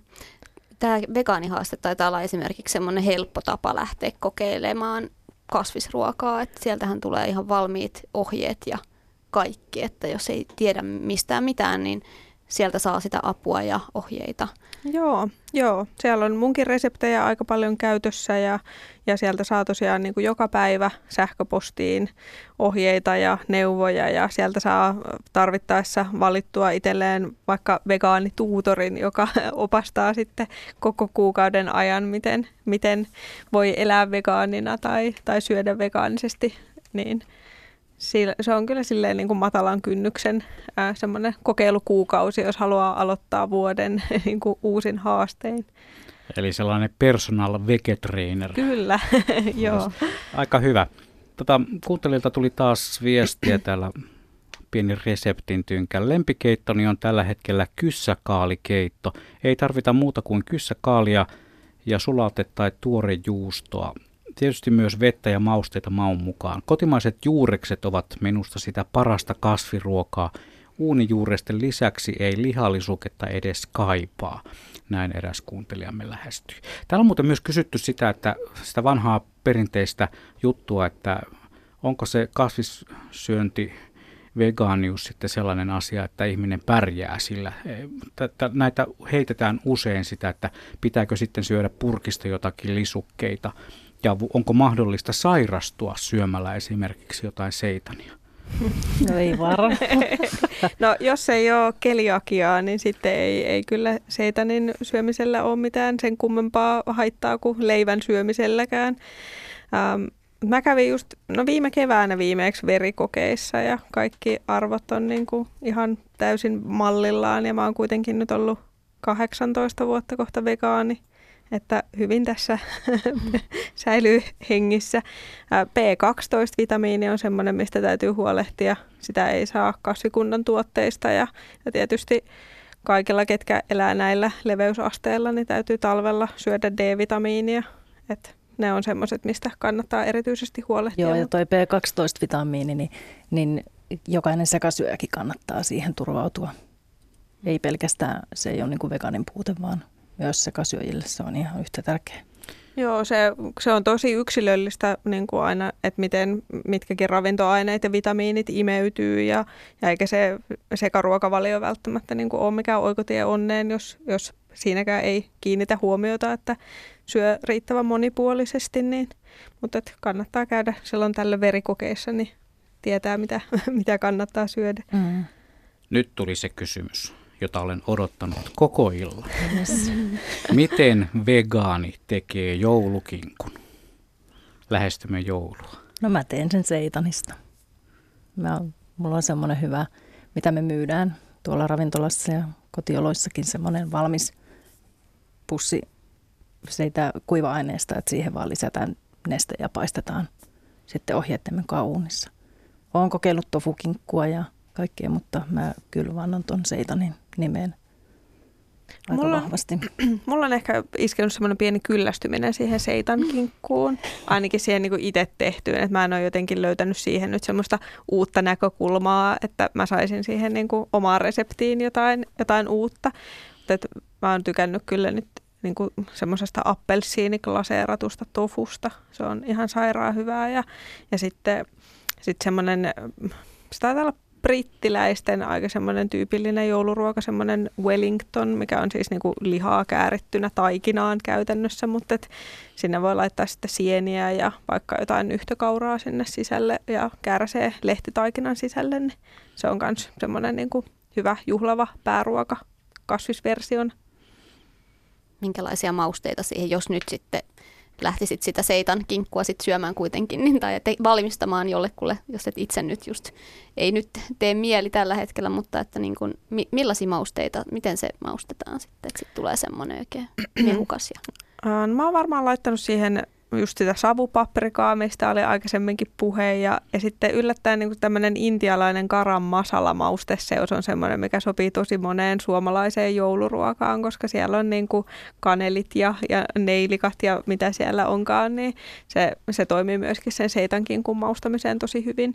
Ja sitten valkosipulia, sipulijauhetta ja sitten se voi tietysti kuorruttaa ihan niin kuin tavallisenkin kinkun, että siihen voi tehdä semmoisen sinappi korppujauhokuorrutteen päälle. Ja. Joulupöydästä puhuttiin jo aikaisemminkin ja palaan edelleen siihen. Eli kun siinähän on kuitenkin aika paljon, on porkkanalaatikkoa, lanttulaatikkoa ja äsken puhuttiin siitä punajuurilaatikosta, niin sehän on ollut pitkään jo, mutta ei sitä kukaan miellä ikään kuin kasvispöydäksi. Mm. Joo, tosi kasvispainotteistahan se on aina ollut ja kyllä mä niin kuin mun omasta lapsuudestakin muistan sen, että, että meillä niin kuin aika pitkälti on, on kyllä niin kuin niiden laatikoiden varassa eletty se joulu ja vähän vihreitä kuulia päälle, että ei se, ei se kinkku ole niin kuin ainakaan meidän perheessä ollut mikään semmoinen niin kuin kauhean iso juttu.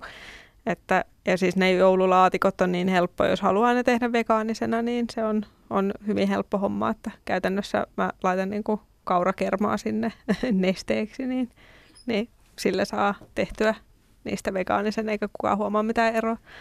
Leikittelin ennen aja, lähetystä ajatuksella, että jos laittaisi sinne joulupöytään nimenomaan siihen kohtaan, missä on ne porkkanalaatikot ja muut lanttulaatikot, laittaisi, että tässä kasvisvaihtoehto, niin kuinka kävisi sitten sellaiselle niin sanotusti normaalille sekasyöjä joulunviettäjälle, en nyt käytä mitään sukupuolitermiä, vaan normaalille jo sekakäyttäjä joulunviettäjälle, niin ohittaisiko hän sen kasvisvaihtoehdon ja kävelisi suoraan sitten kinkulle? Se voi olla, jos sen asian näin esittää, niin saattaa provosoida väärään suuntaan. Hmm. Mm. Mutta mitäs jos sitten Kepposena olisinkin valmistanut seitan kinkun? Ja lu- siinä lukisi vain kinkku. Nimenomaan. Joulukinkku.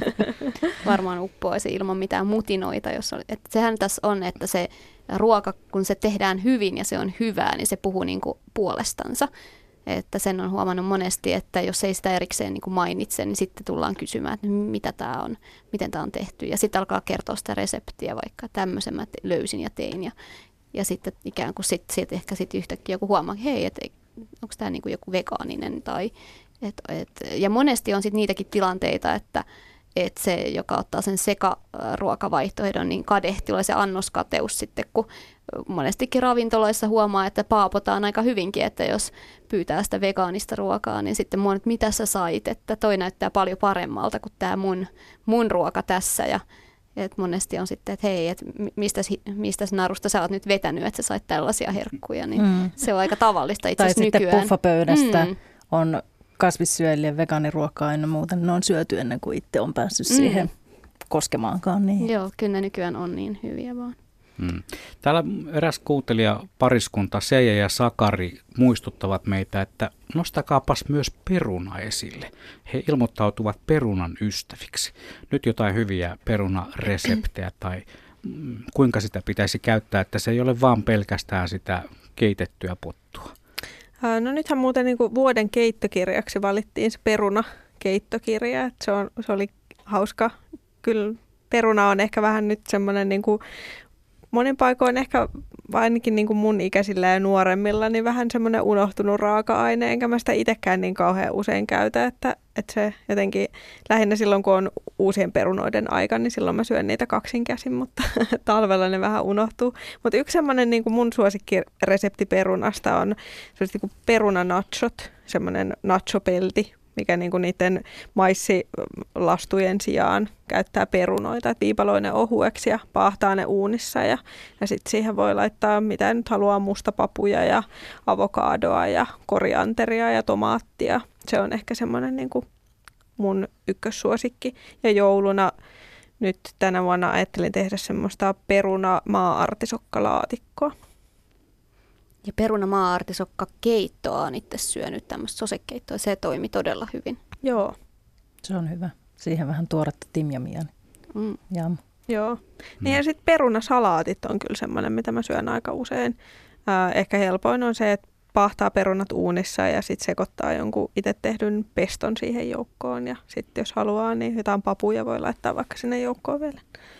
Perunahan oli vielä vähän aikaa sitten ikään kuin lainsuojaton. Silloin kun puhuttiin tietyn tyyppisistä ruokavalioista, niin eh, ihmiset jopa buffapöydässä, lounasbuffassa kiersivät sen peruna-astian kaukaa, ettei se vaan hyppää sieltä lautaselle.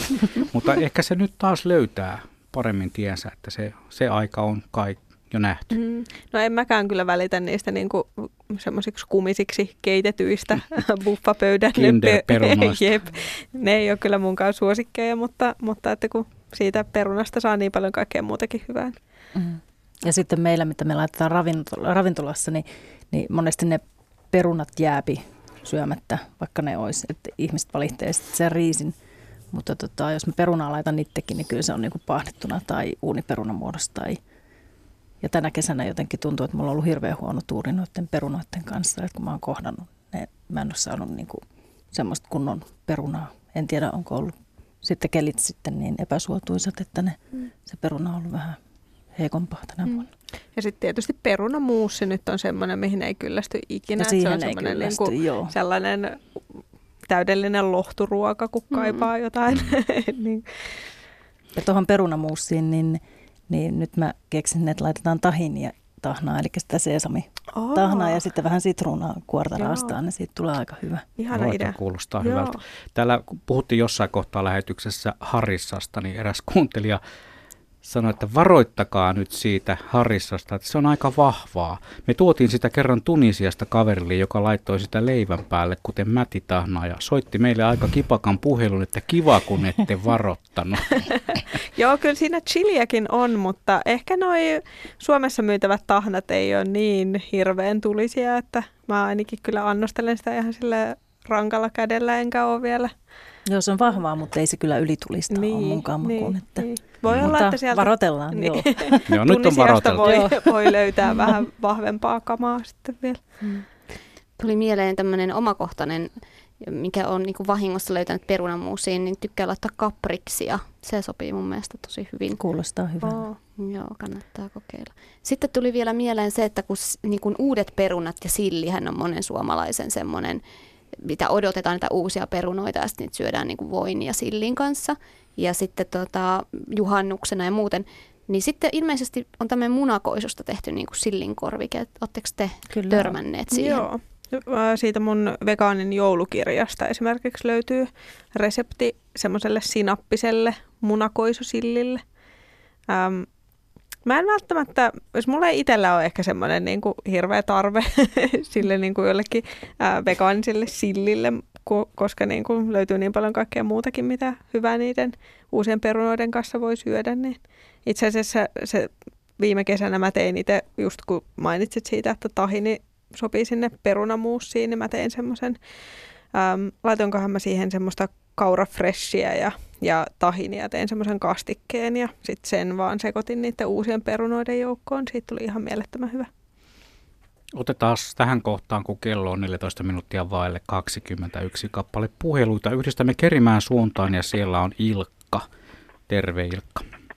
Terve, mutta sanotaan nyt Iikaksi, niin kuin pitää sanoa. Iikka, anteeksi, niinhän se on, niinhän tuossa no niin. lukeekin, mutta minun ei, silmäni no niin. olivat kierrossa. Ei, no, ei, et ole ensi, ei, ei, et, et ole ensimmäinen, joka näin tekee. Joo. No, no niin, niin, Iikka, ole hyvä. Joo, niin tuossa inspiraatio tuli tähän soittoon siitä, kun alkoi tämä lähetys, niin olin justiinsa lämmittänyt tuota tänä päivänä tehyn talkkunapuuron.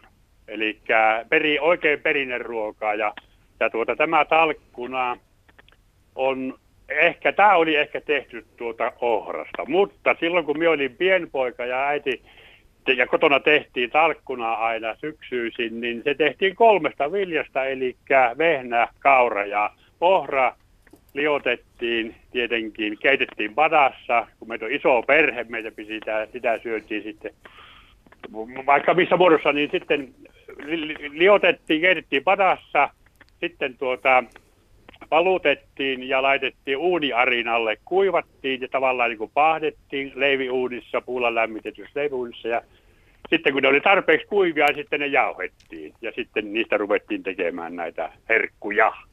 Ja sitten tuota, minkä kanssa mies sitä äsken söin, että hän työ laita minun linna, jos mies sanoo, minkä kanssa mies söin.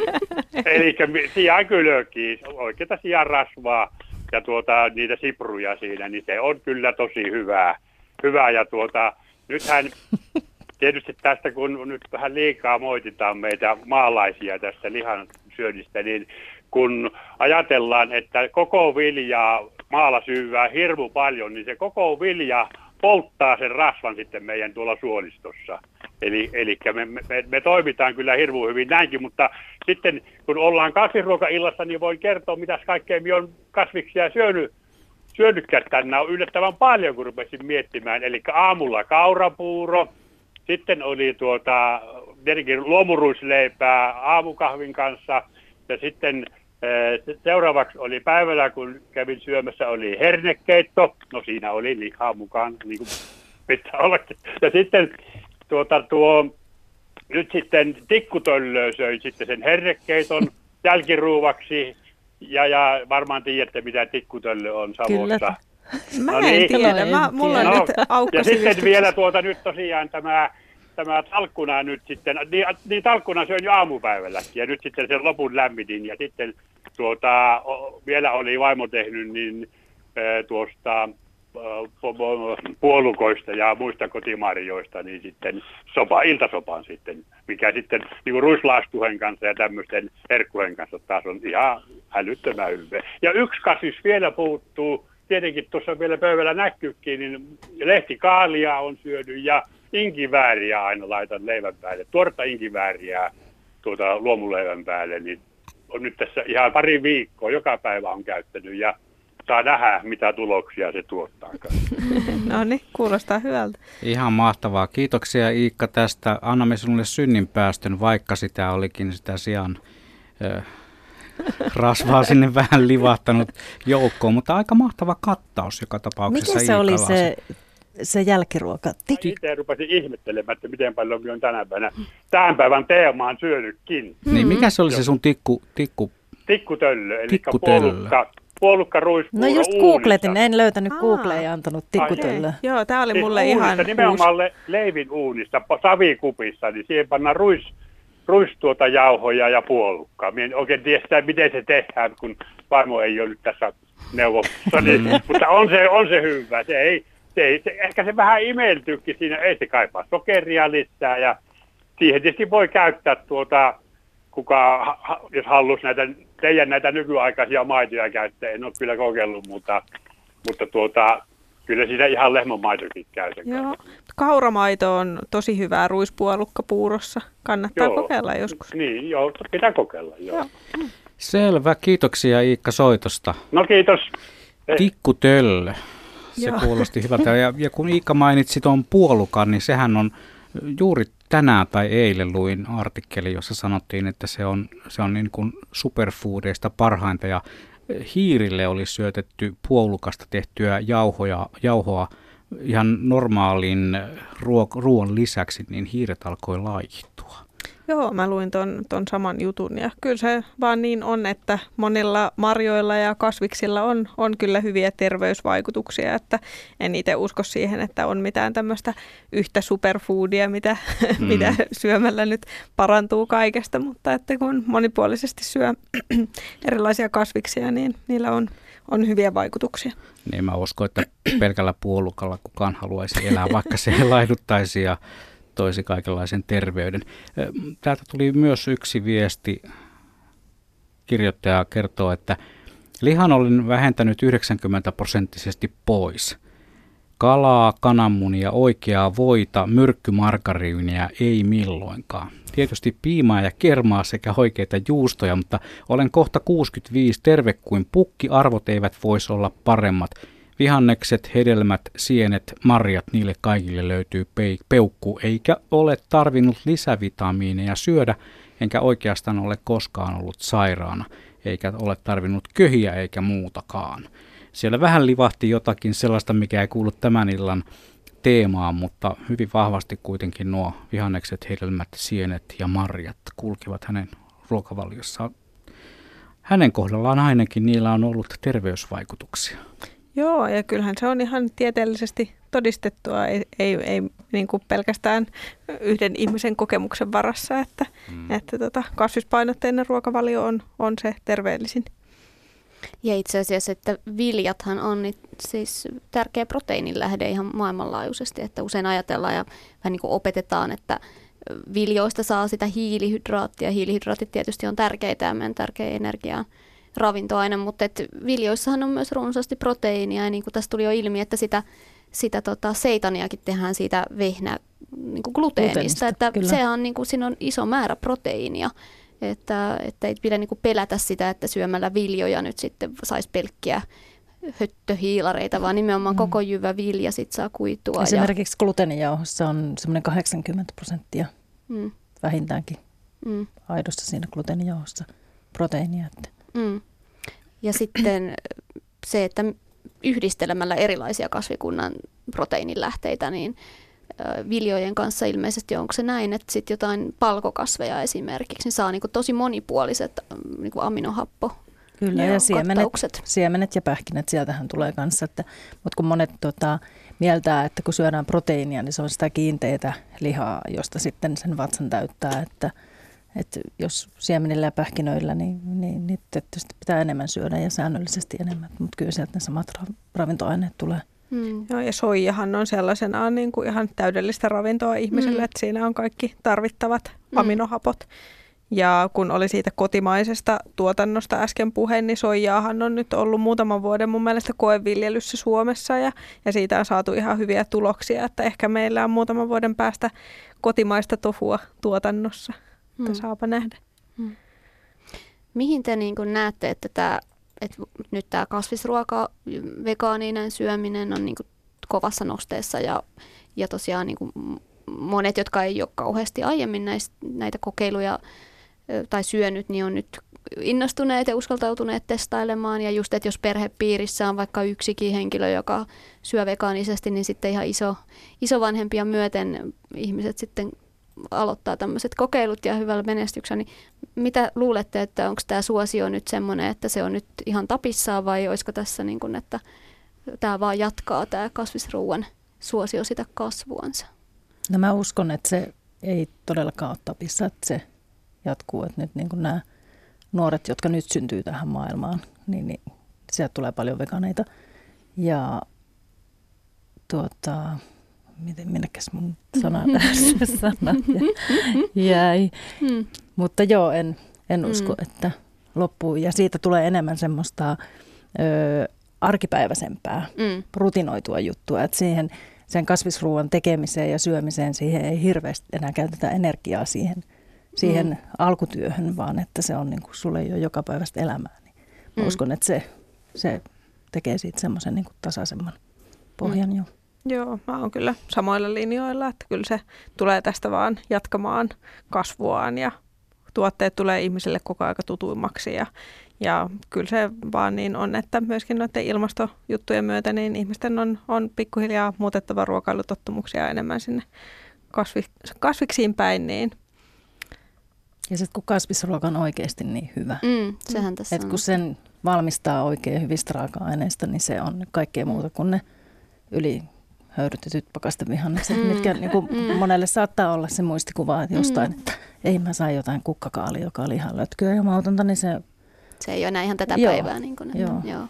Ja se on hienoa, että tässä on niin kuin, te olette niin kuin omalla toiminnalla niin kuin edesauttanut tätä hyvän kasvisruoan saatavuutta ja ihmisten innostamista, että, että on, niin kuin ravi, on että- mahdollista mennä syömään ravintolaan todella, todella hyvää ja laadukasta kasvisruokaa ja sitä kautta sitten saada niitä makuelämyksiä, mitkä kannustaa kokeilemaan ja sulla sitten jo pitkän aikaa blogia ja muuta keittokirjoja, jotka, josta ihmiset saa niitä kokeiltuja hyväksi havaittuja reseptejä ja voivat sitten niitä testailla ja itse kehitellä ehkä jotakin sen inno- innottamana. Ja, Joo, toivottavasti. Mm. Se on aina ihana kuulla, että ihmiset on innostunut mun resepteillä kokeilemaan jotain uutta. Ja, ja se on niin ihanaa aina, kun ihmiset myöskin lähettelee mulle kuvia niiden ruuista, mitä ne on tehnyt. Ja Mäkin olen tehnyt sun resepteillä ruokaa.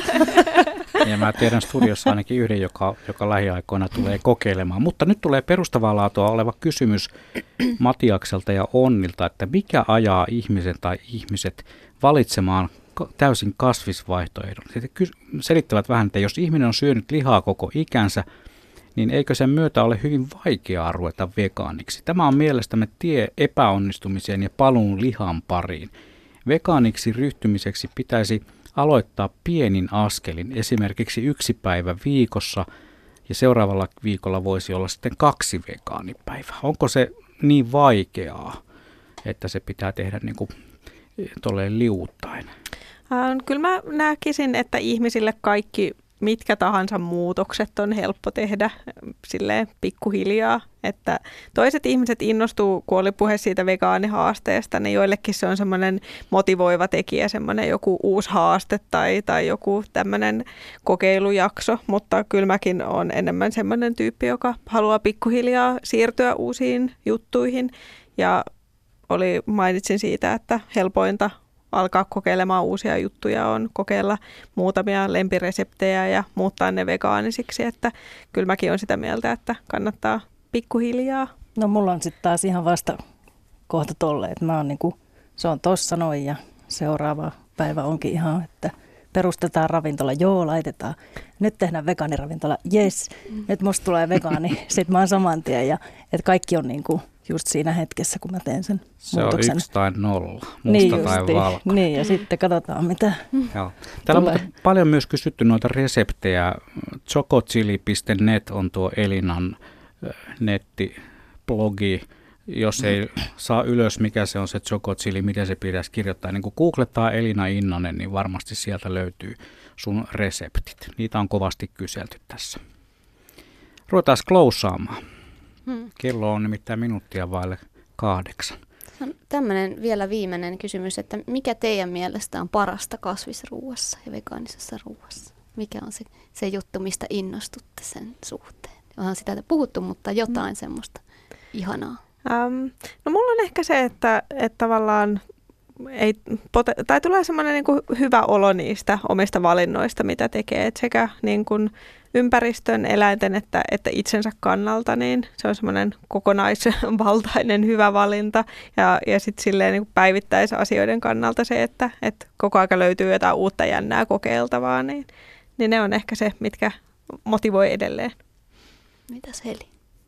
No ihan vähän samoja juttuja kuin Elinalla, mutta, mutta sen mä huomasin silloin, kun mä tein vielä liharuokaa ja sekaruokaa ja vaihdoin siitä vegaaniruoksi, niin mulla aukesi niin kuin, ö, ala-ammattilaisena niin kuin ihan täysin uusi maailma. Kiitokset Heli Hassinen ja Elina Innanen ja Mirjam Smaleen. Tämä kasvisruoka-ilta oli tässä paljon, se puhututti. Me jatkamme monenlaisilla asioilla täällä keskiviikkoillossa, mutta me kuunnellaan uutiset.